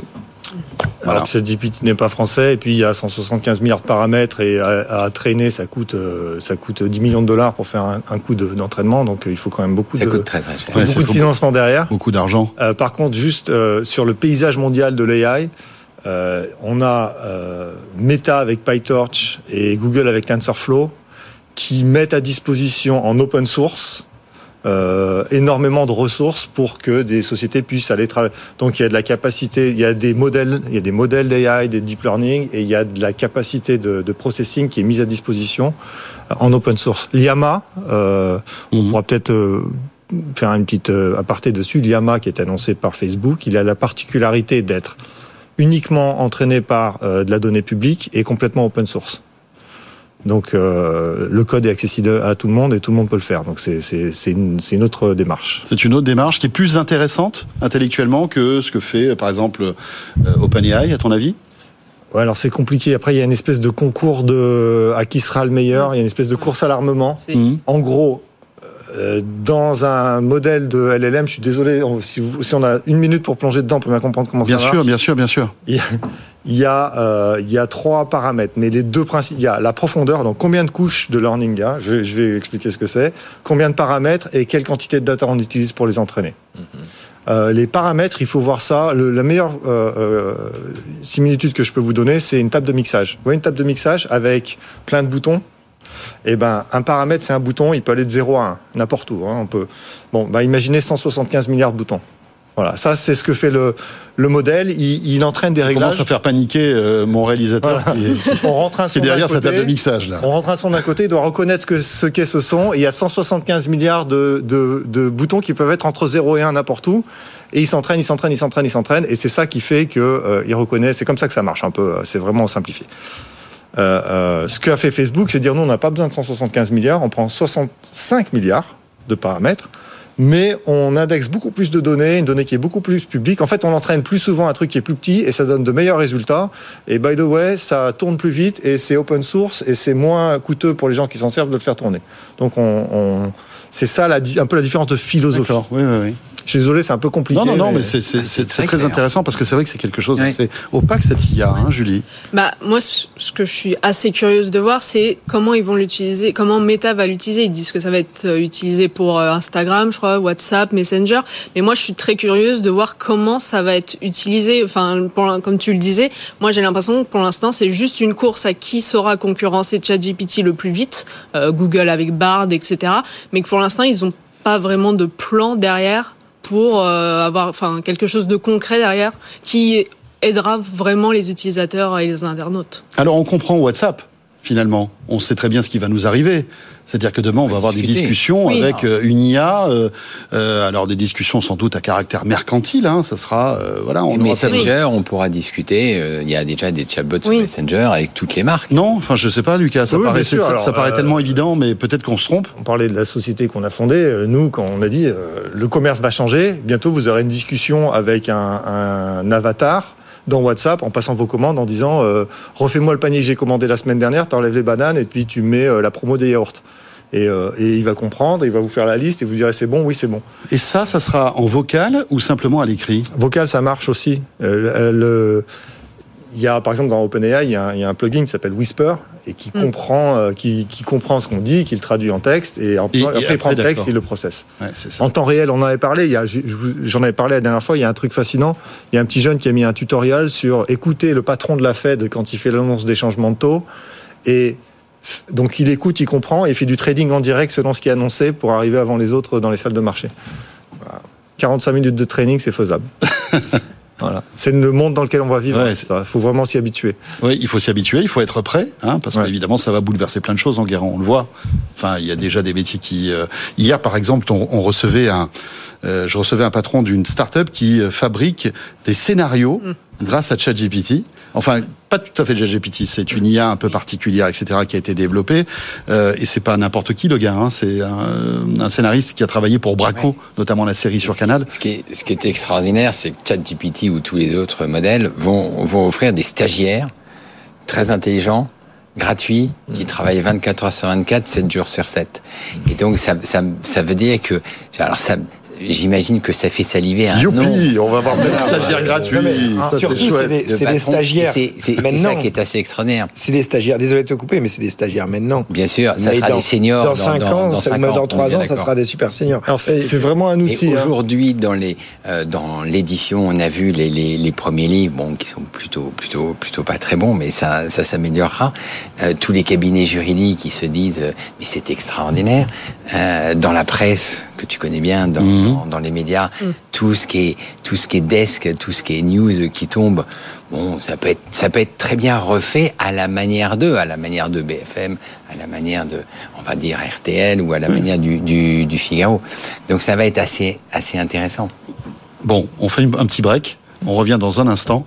On va poursuivre sur l'IA. On va poursuivre aussi sur le. On a un autre chapitre méta euh, que tu connais bien puisque euh, c'est tout ce qui est AR, VR et la roadmap de Meta dans ce domaine-là euh, a été divulguée inopinément ou pas d'ailleurs. Euh, on va en parler dans quelques instants avec Julie, Taïg, Enguerrand et Lucas. C'était Kenko, c'est le débrief de l'ActuTech. Une minute de pub et on est de retour. À tout de suite. Tech Co. Le débrief de la tech. Voilà le retour de ce débrief de l'ActuTech en ce jeudi 2 mars 2023 avec nos euh, spécialistes. Euh, Julie Rago qui est là, journaliste à Tech Co, Lucas Perrodin, fondateur de Moula Digital, Taï Chris, fondateur de On Off et Enguerrand Renault, consultant chez Imachette, euh, journaliste aussi. Euh, et tu t'apprêtes à sortir ce bel ouvrage que j'ai entre les mains, Enguerrand. Oui. L'électricité de la production à la consommation. Alors, sujet d'actualité. Exactement. En fait, c'est- un sujet, je me suis dit, pour avoir suivi pendant une bonne vingtaine d'années la transition digitale, euh, ce, qui va, ce qui est très intéressant, c'est la transition énergétique. Et en fait, on s'aperçoit toutes les questions qui sont posées. Alors, j'ai commencé ça avant la crise. Hein. Oui. Été obligé de, de, d'en réécrire une, partie. Et euh, le réseau électrique change tous les 50 ans. Il n'avait pas changé depuis euh, 73 et le, et le nucléaire. Et là, on va vers l'électrification euh, de la société. Donc, il va falloir produire davantage et avec des Et énergies propre. renouvelables. Ah ouais. Et ça pose énormément de problèmes. Et ce qu'il faut savoir, c'est qu'un réseau électrique, ça doit être maintenu euh, toutes les minutes, toutes les secondes à euh, égalité entre la consommation et, et, et la production sans pouvoir stocker. Donc c'est extrêmement délicat. Alors demain on pourra stocker, hein, je pense, les Alors, énergies demain, on pourra stocker, on peut, on peut déjà avec les stocker, batteries, mais à des etc. coûts de production. à des coûts de production qui sont, énormes très élevés. Mais espérons que ça baisse. Voilà. Voilà, l'électricité, la production, la consommation. Ne vous précipitez pas tout de suite, ça sort mi-mars. Et c'est dans la collection pour les nuls. Voilà. euh, va falloir que je m'y intéresse, je crois. Euh, dans l'actualité, alors, tu, voulais juste rebondir sur tout ce qu'on évoquait sur euh, l'IA, Ouais. Lucas, parce que euh, Enguerrand disait, bah, finalement, on va avoir plein de petits stagiaires gratuits qui vont être là et qui vont pouvoir nous aider. Tu voulais apporter une petite subtilité juste tempérée là-dessus, oui. Euh, les, les LLM, ça marche bien, les, les modèles de chat, ça marche bien pour s'inspirer et créer du contenu, mais ça raconte très vite n'importe quoi. Il faut toujours les superviser. C'est euh, c'est plus un enfant de 11 ans, 12 ans que euh, un stagiaire qui sort de- d'école de commerce. Donc Ouais, c'est un enfant brillant qui peut péter un câble. en fait. voilà, et ça marche à tous les coups. Donc on aura beaucoup d'aide, mais avec euh, ça n'a pas de jugement, ça ne comprend pas ce que ça raconte et ça n'est pas capable de, de sens commun. Il faut- c'est- je sais que c'est compliqué à comprendre quand on interagit Oui, avec, bien sûr. mais c'est de la statistique, c'est des maths derrière. Oui, parce que pour nous, en fait, c'est incompréhensible. on, on se dit, mais pourquoi il se trompe? Ouais. En fait, on Parce peut qu'il pas sait tellement de choses, comment peut-il oui. se tromper? Et puis en la plus, il- compréhension et la connaissance, c'est deux choses différentes. Il le dit, enfin, il l'écrit, l'IA l'écrit avec un tel aplomb qu'on se dit, pas, ça peut être que vrai. Euh, Ouais. finalement. Le- On, on en parlait la semaine dernière avec euh, Frédéric Simotel, on a tapé euh, qui est François Sorel et qui est Frédéric Simotel, on l'a fait en direct. Il y avait plein de choses vraies, mais il y avait plein de choses fausses. Par exemple, ils ont dit que je présentais Zone Interdite sur M6 et Turbo, par exemple. Alors que je n'ai jamais... Voilà, caché ça. Non, mais des choses. Et, et en fait, il, écrivait ça d'une manière tellement euh, Avec un aplomb. un Ouais. aplomb. Et puis c'était au milieu d'informations qui étaient qui étaient vraies. On se dit bah tiens finalement quelqu'un qui euh, qui qui sait pas trop euh, ce qu'on fait, bah se dit bah tiens il a travaillé dans zone interdite, il a présenté Turbo alors que c'était faux quoi. Enfin voilà, on referme la, parenthèse. Lucas, deuxième partie de l'actualité méta. Euh, il y a l'IA, mais il y a aussi la VR et la R. On sait que Mark Zuckerberg dépense beaucoup d'argent là-dessus, contre vents et marées d'ailleurs. Euh, et on en sait un petit peu plus sur la on va dire, le calendrier des sorties des nouveaux produits euh, Meta pour la R et la VR. Alors, disclaimer, j'ai bossé 4 ans, euh, comme tu l'as dit tout à l'heure, je n'ai pas d'informations internes à partager, simplement. Donc, on ne sait pas si c'est Ça fait une petite année que tu es, parti en plus, donc j'imagine que ça, tout, tout, tout ça a évolué. Ouais.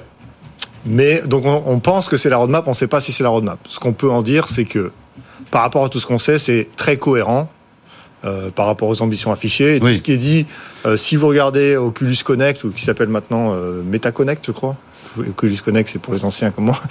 Euh, donc tous les ans, la grand-messe de, oui, oui, oui. de la keynote Meta, VR, voilà, la keynote ouais. avec euh, avec euh, j'ai oublié son nom m'échappe à l'instant, mais euh, mon ami qui est le, le, le, le CTO de Facebook Reality Labs, de Meta Reality Labs, Alors, j'ai pas son nom. que j'ai rencontré personnellement, euh, Mhm. qui était super. On a une super conversation, et donc il fait des annonces ce sur quoi il travaille. Et si on regarde ce qu'il annonce et ce qui est dans cette roadmap, grande cohérence. D'accord? Donc a priori, euh, je ne sais pas si c'est vrai, mais en tout cas c'est fort possible que ce soit euh, relativement euh, vrai. Alors, on a quoi De la AR, de la VR Qu'est-ce qu'il y a dans les cartons de chez Meta? On a euh, dans ce qui est ce qui a fuité euh, ou, ou ce qui dit avoir fuité un Quest, un nouveau Quest en cette année.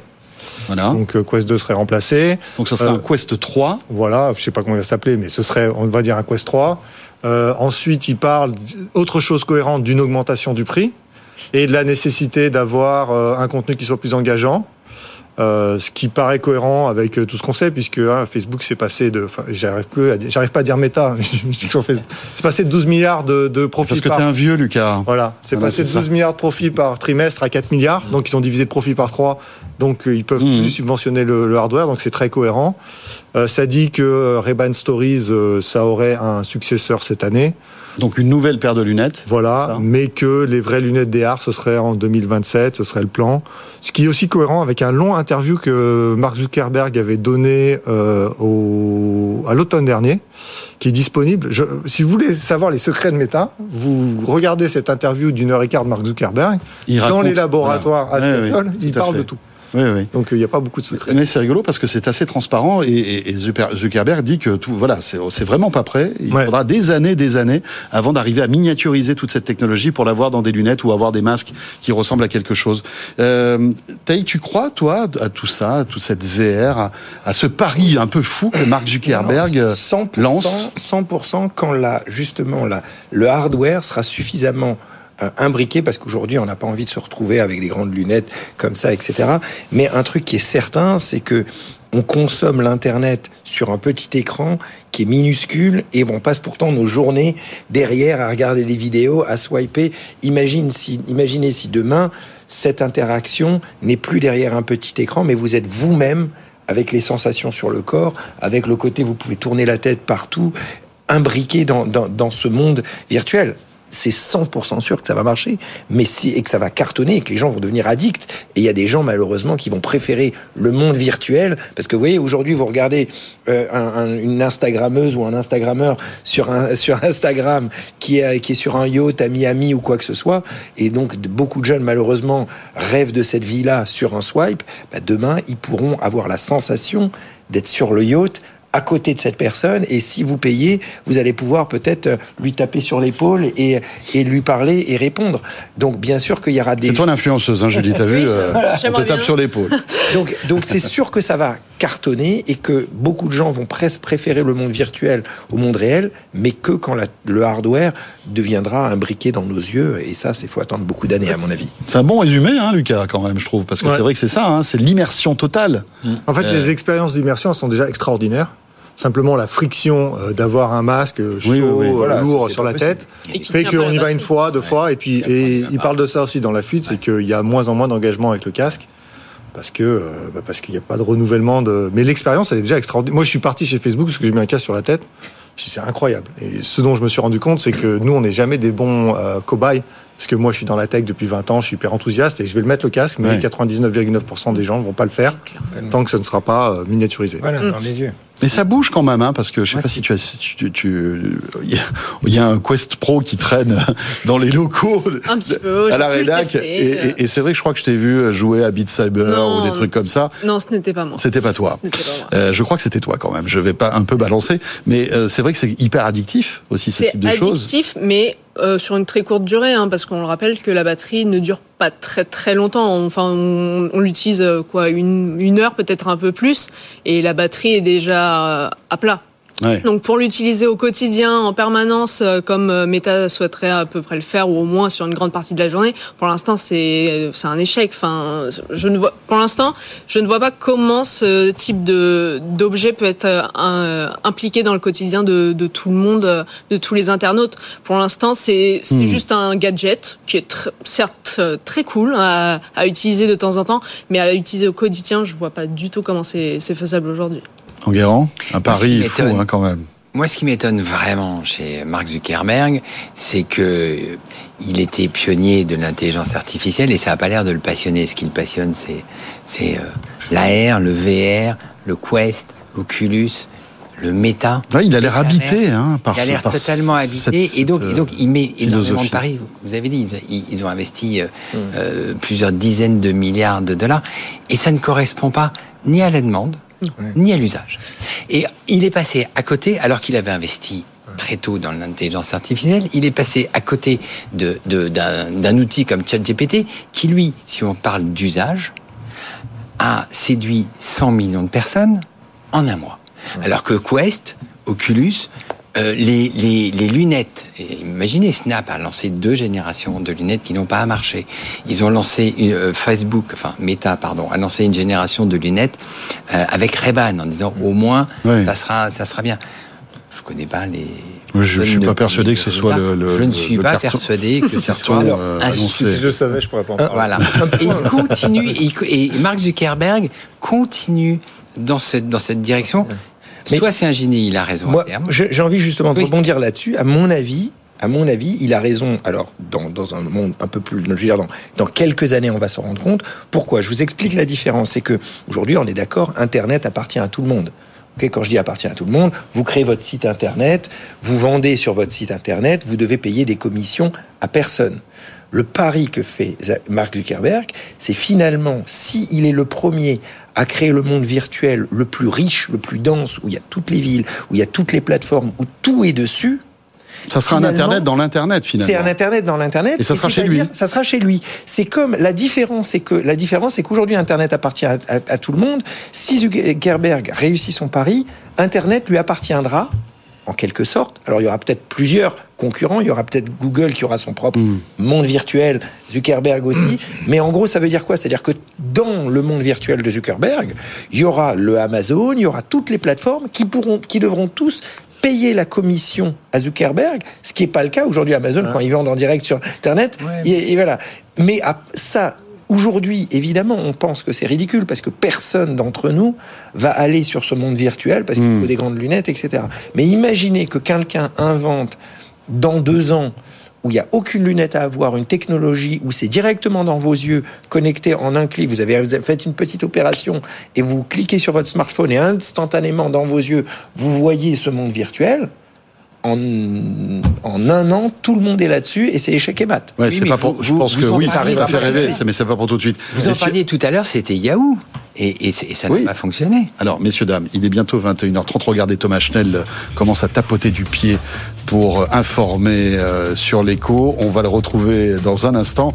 Et on poursuit euh, sur ce sujet euh, qui est inépuisable. hein. Bien sûr, je sais que Lucas voulait réagir là-dessus. On va parler de TikTok aussi. TikTok qui est vraiment dans la tourmente. Là, c'est c'est dingue comme euh, l'étau est en train de se resserrer partout sur TikTok. En tout cas, l'étau occidental, on va dire. Euh, on revient juste après l'info écho de Thomas Schnell. À tout de suite. Tech Co.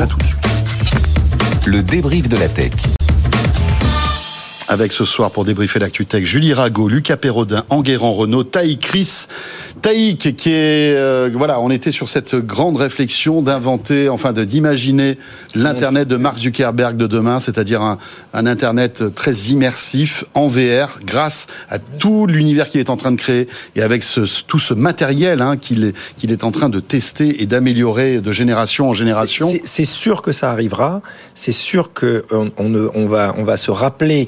On va dire, oh, vous vous rappelez qu'à l'époque, les gens utilisaient Internet sur un petit écran et tout le monde va rigoler en disant, mais comment on peut passer notre vie sur un petit écran alors que maintenant on est en immersion totale, mais ça prendra beaucoup d'années parce que technologiquement, on n'est pas là. Est-ce que c'est, à ton avis, alors, je, je- je- je sais que tu, tu t'es déconnecté de Meta, mais est-ce que, à ton avis, la, la réflexion de Taïg ressemble à ce que a dans la tête Mark Zuckerberg de, créer, de se créer son, son propre Internet immersif?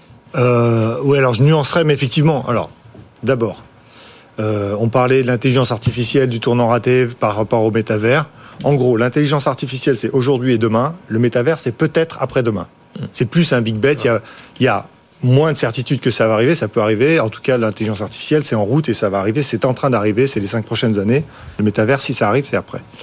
Euh, la vision de Zouk, euh, oui. Alors effectivement, il y a deux choses. D'abord, il a eu une telle réussite euh, avec l'introduction des réseaux sociaux qu'il a changé le monde et il voudrait le faire une deuxième fois. Mhm. Et il y a quelque chose de un peu mégalo dedans, mais c'est normal, ça, ça fait partie des motivations du business.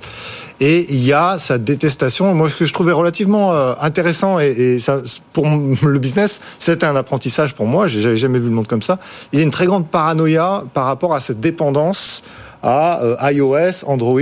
En fait, il déteste que son application ne puisse pas faire tout ce qu'il veut qu'elle fasse parce qu'elle est dans euh, ce Emprisonné cocon-là. dans un, Ouais. voilà, dans un écrin qui ne lui appartient pas. Voilà. À la fois iOS, Android. Et il y a, il y a beaucoup de tensions. Et puis avec euh, le patron d'Apple, euh, il se rend compte la première fois, il lui dit alors pourquoi t'as pas de compte euh, Facebook? Et l'autre lui dit parce que ça m'intéresse pas. Enfin, donc il y a tout un historique là derrière. euh, Ils s'aiment euh, pas beaucoup. euh, voilà. Mais donc il y a ces- et puis euh, il y a aussi des gens par exemple qui gèrent les euh, les opérateurs télécoms pour que Facebook soit préinstallé sur euh, l'image des opérateurs télécoms et des fabricants directement pour pas que euh, iOS ou Android les empêche de dessus. Donc il y a vraiment cette stratégie de, de gestion du risque parce qu'il y a une dépendance très forte sur euh, iOS principalement quoi qui, qui Et a- on l'a vu avec euh, le, le- en fait voilà le, le serrage de vis de la pub d'iOS Voilà. l'année dernière qui Énorme a coûté impact. des milliards des milliards à Facebook. Et donc, parmi Meta. les stratégies de sortie de cette dépendance, il y a euh, donc tout ce, tout ce dont je viens de parler aujourd'hui, et le métavers qui serait, si c'est nous qui inventons Hmm. l'operating system, alors on n'aura plus cette dépendance. Mais, il sait qu'il est obligé de partager. Mais ce qui est agréable là, quand on voit en fait la différence entre un iOS et un, et un Meta, ça rappelle un peu ce que je disais au début, c'est que fondamentalement, leur business model est placé à un curseur différent. Le business model d'un Apple, c'est justement de vendre un produit très cher, d'un incroyablement qualité, mais de protéger l'utilisateur justement des pubs, de la sécurité, d'offrir le maximum de barrières à l'utilisateur et tu payes cher pour ça. Et de l'autre côté, un, un- un Facebook qui a une application qui a besoin de te vendre de maximum Oui, parce de qu'elle est pubs gratuite. et qui a besoin que ce soit ouvert.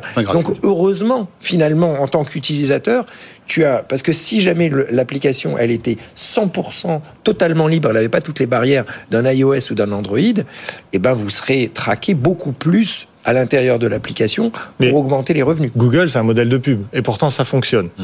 Alors, est-ce qu'Apple veut protéger les utilisateurs ou est-ce qu'il veut protéger son business en se différenciant et profiter de sa position dominante sur le, le hardware Oui. Il n'y a pas de. Oui, oui, il n'y a, a aucune charité là. Non, non, y a pas. En fait, c'est juste une stratégie différente. Tu Ouais. as raison. Ils sont pas plus louables. Eux leur stratégie, c'était de dire nous on fait pas de la pub, on va protéger l'utilisateur, mais c'est leur. Ou alors on fait de la pub mais on veut que ce soit nous qui fassions de la pub en fait. Parce et qu'ils pas- collectent beaucoup d'informations, Ils, ils collectent beaucoup Ils d'informations. et effectivement, ils protègent leur propre Leur propre clientèle, en quelque sorte. propre Non, non, c'est vrai, Il n'y a pas d'échappatoire. hein. Si on veut utiliser de la tech, on donne des informations.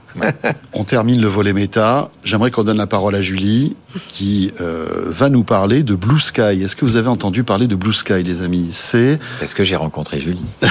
Eh bien voilà, l'alternative à Twitter. Ça s'appelle Blue Sky, voilà, et euh, qui qui est qui, qui sort en fait de la de l'imagination de Jack Dorsey, qui était le co-créateur de Twitter, rappelons-le. Et euh, voilà, tu vas Mm. nous parler de Blue Sky. Ouais, depuis quelques jours sur l'App Store, vous pouvez télécharger et ouvrir l'application donc Blue Sky qui est littéralement un copier-coller de Twitter. Cette alternative pour le moment, personne ne peut l'utiliser à part si vous avez un code pour créer un compte. Vous pouvez la télécharger et l'ouvrir mais ça ça ça Ça s'arrête là. C'est uniquement sur invitation, donc.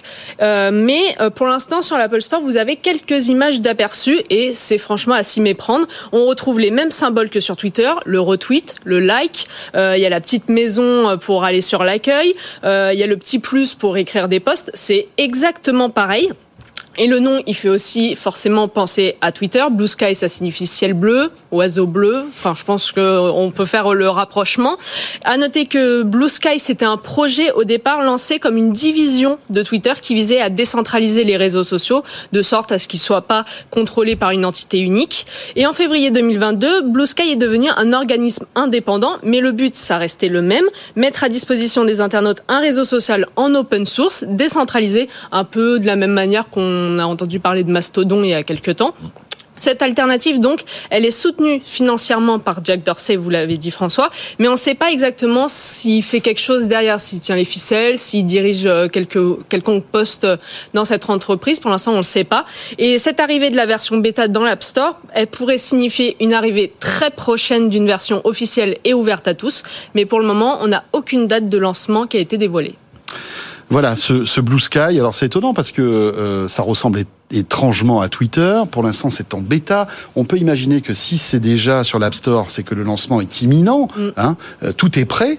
Euh, ils doivent tester, sans doute faire monter la charge. Qu'est-ce que ça peut être, à ton avis, Lucas ou Taïg ou Enguerrand, ce, Blue Sky? Qu'est-ce qui se trame dans, le, dans la, tête de Jack Dorsey? ça me ferait quand même beaucoup rire que Jack Dorsey, qui a réussi euh, le premier lancement de, de, Twitter, lance euh, Blue Sky, alors que Elon Musk a mis 44 euh, milliards de dollars pour à la fin avoir une coquille vide.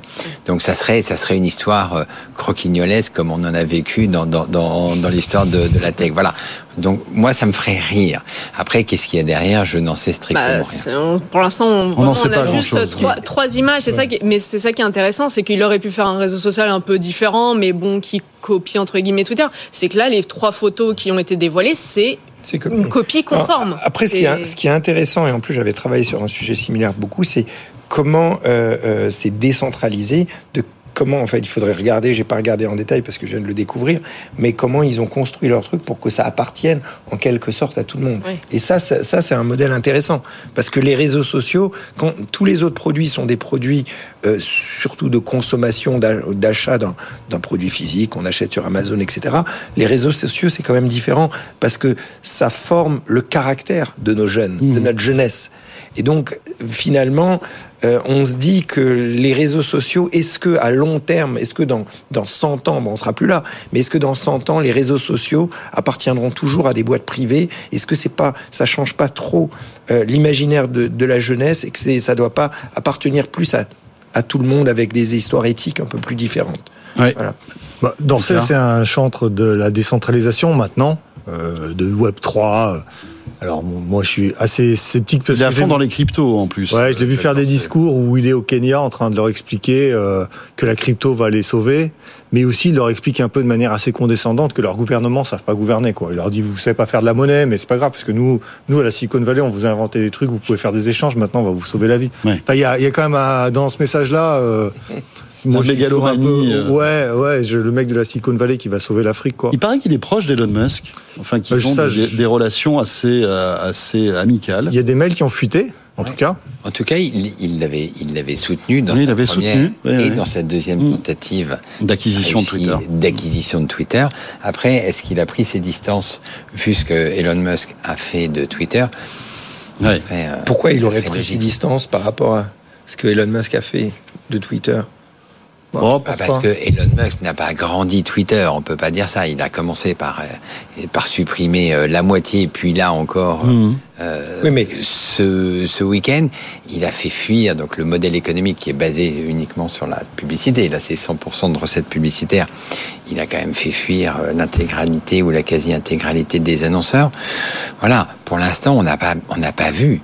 Peut-être. vu. Je suis d'accord, mais ce qui ce qu'il faut quand même voir avec avec Elon Musk, peut-être je, je suis trop optimiste euh, pour lui, mais je me rappelle, j'ai un copain qui avait, qui avait vu ça de ses yeux. Il avait vu Elon Musk euh, au tout début, euh, quand ils étaient que 10 dans, SpaceX. Et il a été devant tous les mecs de la NASA, alors qu'ils étaient que 10 dans SpaceX. Il a dit, dans 10 ans, je ferai mieux que vous. Et il a fait Twitter, quoi qu'on dise, ça fait des années, ça marche, mais ils n'arrivaient jamais finalement vraiment à la rentabilité. Il y avait, il y avait plein, quoi, ils n'étaient pas rentables. Hein, Et, non, mais il a fait un tweet euh, avant-hier, il a dit j'ai la plus grande non-profit organisation du monde. j'ai la plus grande charité du monde. Aujourd'hui, bien sûr qu'il est totalement dans la, il a repris cette box, et il est en train de la casser complètement, mais on verra il a pour l'instant tout réussi. On verra est-ce qu'il arrivera à le reconstruire? Et s'il arrive à le reconstruire, c'est une leçon Exactement, une leçon. ce qui est, assez intéressant, ce qui est assez intéressant avec euh, Elon Musk, c'est qu'il a raison, il a réussi tout ce qu'il a entrepris. C'est-à-dire qu'il a réussi PayPal, il a réussi Tesla, hmm. il a réussi SpaceX. Mais ce sont des projets qu'il avait créés lui-même. D'accord Donc il, avait sa vision et il savait où est-ce qu'il allait. Je ne suis pas sûr. Là, c'est pas un projet qu'il a repris, qu'il a créé lui-même. Il l'a repris. Euh, je ne sais pas s'il connaît tous les codes. Je ne sais pas s'il sait exactement où il va. C'est un, un, débat extrêmement, extrêmement Moi, je suis sûr qu'il y arrivera. Non, non, mais il y a, y a, y a quand même de très grandes chances. Je disais que jusqu'à présent, il n'a pas fait preuve quand même d'une grande vista. Non, c'est vrai que la, différence, c'est que c'est pas lui qui a inventé Twitter. il rachète Twitter. Et on a l'impression qu'il découvre toujours des trucs sous le tapis. Euh, Alors que Tesla et SpaceX y maîtrisaient deux. Hein. Par rapport au nombre d'utilisateurs, Twitter, c'est un dixième de, des réseaux dominants. Euh, mais il a réussi à mettre Twitter euh, dans l'actualité et avoir ce qu'on appelle le share of voice. Euh, je, suis désolé, je sais même pas comment on dit en français le part de voix. La part de voix. part de voix. L'air un néologisme un peu barbare, mais euh, et, et, ça, il a réussi à vraiment hmm. faire parler Twitter, à créer de l'attention bien au-delà de ce qu'il représente en part de marché. Donc c'est déjà, c'est le donner de l'élan quand même. Hmm. Il a un peu de quoi travailler avec tout ça. On revient dans un instant on arrête Twitter, on arrête Meta, on s'intéresse à TikTok, spécial réseaux sociaux ce soir. TikTok qui est vraiment dans la tourmente. On en parle avec euh, toutes les pressions euh, que vit TikTok actuellement et on commentera euh, tout cela dans une minute. À tout de suite pour la suite et la fin de ce débrief.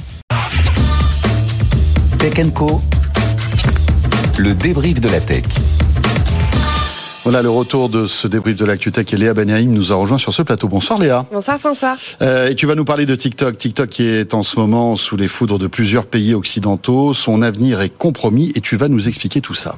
Et oui, TikTok est-il un espion chinois? Alors c'est difficile à dire, mais la menace suffit pour que plusieurs pays décident à la suite d'interdire l'application à leurs fonctionnaires. Aux États-Unis, un projet de loi est en ce moment voté au Congrès pour interdire purement et simplement l'application sur le sol américain. La France, de son côté, elle réfléchit à faire de même. Jean-Noël Barrot, le ministre du numérique, a prévu de rencontrer dans les prochains jours les dirigeants de TikTok. Alors, selon Jérôme Billois, associé euh, en cybersécurité chez Wavestone, l'application, elle représente deux menaces il y a une menace sur la vie privée et une menace sur des informations euh, confidentielles. On est sur une application de, de réseau social, euh, somme toute assez classique, mais qui va quand même capter énormément d'informations. qui vous êtes, où vous êtes, euh, quels sont vos centres d'intérêt, avec qui vous communiquez. Et finalement, toutes ces informations sont des données à caractère personnel, c'est comme ça qu'on les appelle, et il y a un certain nombre de réglementations qui imposent qu'elles restent en Europe, qu'elles puissent être bien protégées. Et on voit que TikTok, à date, a pris quelques libertés avec ces réglementations. Ils ont déjà été condamnés une première fois par la CNIL, et on voit que ils ont été, entre guillemets, pris la main dans le sac avec des données qui partaient en Chine, avec certains de leurs collaborateurs qui accédaient à des données, ce qui euh, n'amène pas à avoir confiance euh, dans l'application aujourd'hui. Et oui, la réponse de TikTok, c'est de jouer la carte de la protection des mineurs. L'application, elle va désormais euh, avertir les jeunes au bout d'une heure d'utilisation. Mais cette annonce ne règle pas le problème de, sécurité nationale évoqué par les Occidentaux. Merci beaucoup. Donc, euh, analyse de Léa Benaïm, qui est productrice de Tech Toujours donc Lucas Perrodin, toujours en en Renault, Taï Chris et Julie Rago qui sont là pour commenter tout cela. Alors il y a beaucoup de choses à dire sur TikTok. On a 7 minutes 30. Qui veut commencer? Peut-être Taïg Non mais ce qui, ce qui me fait simplement rigoler, c'est que euh, les Occidentaux disent bah, que TikTok, du coup, euh, et sûrement c'est vrai, font de la, de l'information, quoi. Ils utilisent l'information, mais bon, en Chine, les, les, réseaux sociaux américains en Chine doivent, faire pareil, et c'est pour ça que il n'y a pas beaucoup de réseaux sociaux américains. Non, mais c'est pour ça que les, les Chinois ont bloqué. C'est-à-dire que finalement, au final, chaque pays, je veux dire, les Chinois, ils ont leurs réseaux sociaux et ils, interdisent les autres. Oui, qui vivent en, un peu en autarcie. Exactement. Les Russes, ils ont un Internet, ils ont viqué, etc. Donc finalement, c'est ce qui me fait rire dans cette annonce, c'est que ils annoncent ça comme le grand méchant loup, mais alors qu'en réalité, tout le monde fait à peu près pareil et chacun essaye de récolter le maximum d'informations. Voilà. Donc euh, bon. Ce qu'on est en Julie. train de vivre. Ah, vas-y. Oh, oh, oh. Julie, Julie, après, on, vous donnera la, la, la- Le la parole. problème avec TikTok, c'est que c'est surtout le, enfin l'un des, peut-être le, le réseau social le plus utilisé à l'heure actuelle. Là Ouais, encore, ce ma- encore ce matin, euh, il y avait un jeune, euh, il y a eu un article sur le site de Tech Co qui passe 14 heures par jour sur TikTok. Bien sûr. Enfin, c'est quand même C'est un énorme. peu beaucoup. Je- un ju- peu. ju- juste Ah pour bon. Il n'a rebondir pas de parents, ce- cet enfant Non, oui, non oui, il a, il a, il a pas classe. Enfin, il a- Ju- Juste pour rebondir là-dessus, je suis persuadé qu'il doit y avoir un lobbying incroyable des autres réseaux sociaux Oui. Pour pousser justement le gouvernement C'est américain. Zuckerberg qui avait commencé Euh, ça voilà, en 2020. ça c'est c'est- c'est Et, oui. et la moyenne, euh, et la moyenne, c'est de 95 minutes par jour. Donc bon, on est loin des 14 heures, mais 95 C'est quand même minutes. 95 quand même minutes, c'est la durée d'un film. Hein. Et, euh, et, sans- et pour les 4-15 ans, c'est 75 minutes. Sachant que normalement, le réseau social TikTok, et comme tous les autres, sont interdits au moins de 13 ans. Ouais, on a bien compris. Donc, Euh, En France, il y a 56 millions de comptes sociaux, tout social network. La moyenne, c'est 6 heures connectées par jour, et dont la moitié, c'est à peu près 2 heures et demie par jour par Français sur les réseaux sociaux. Donc Ah ouais, ces moyennes-là, en fait, partie. elles sont. il y a- elles sont, vraiment, euh, je m'en cache soit, pas, mais euh, c'est TikTok, c'est plus pour euh, les. Snap, je pense que c'est plus pour les jeunes que le, le vrai problème, c'est plus pour les jeunes que. euh, mais la question qu'on peut se poser, est-ce que TikTok va être obligé de mettre la clé sous la porte Bah, là, on voit, c'est le même processus auquel on a assisté en 2020 contre Huawei.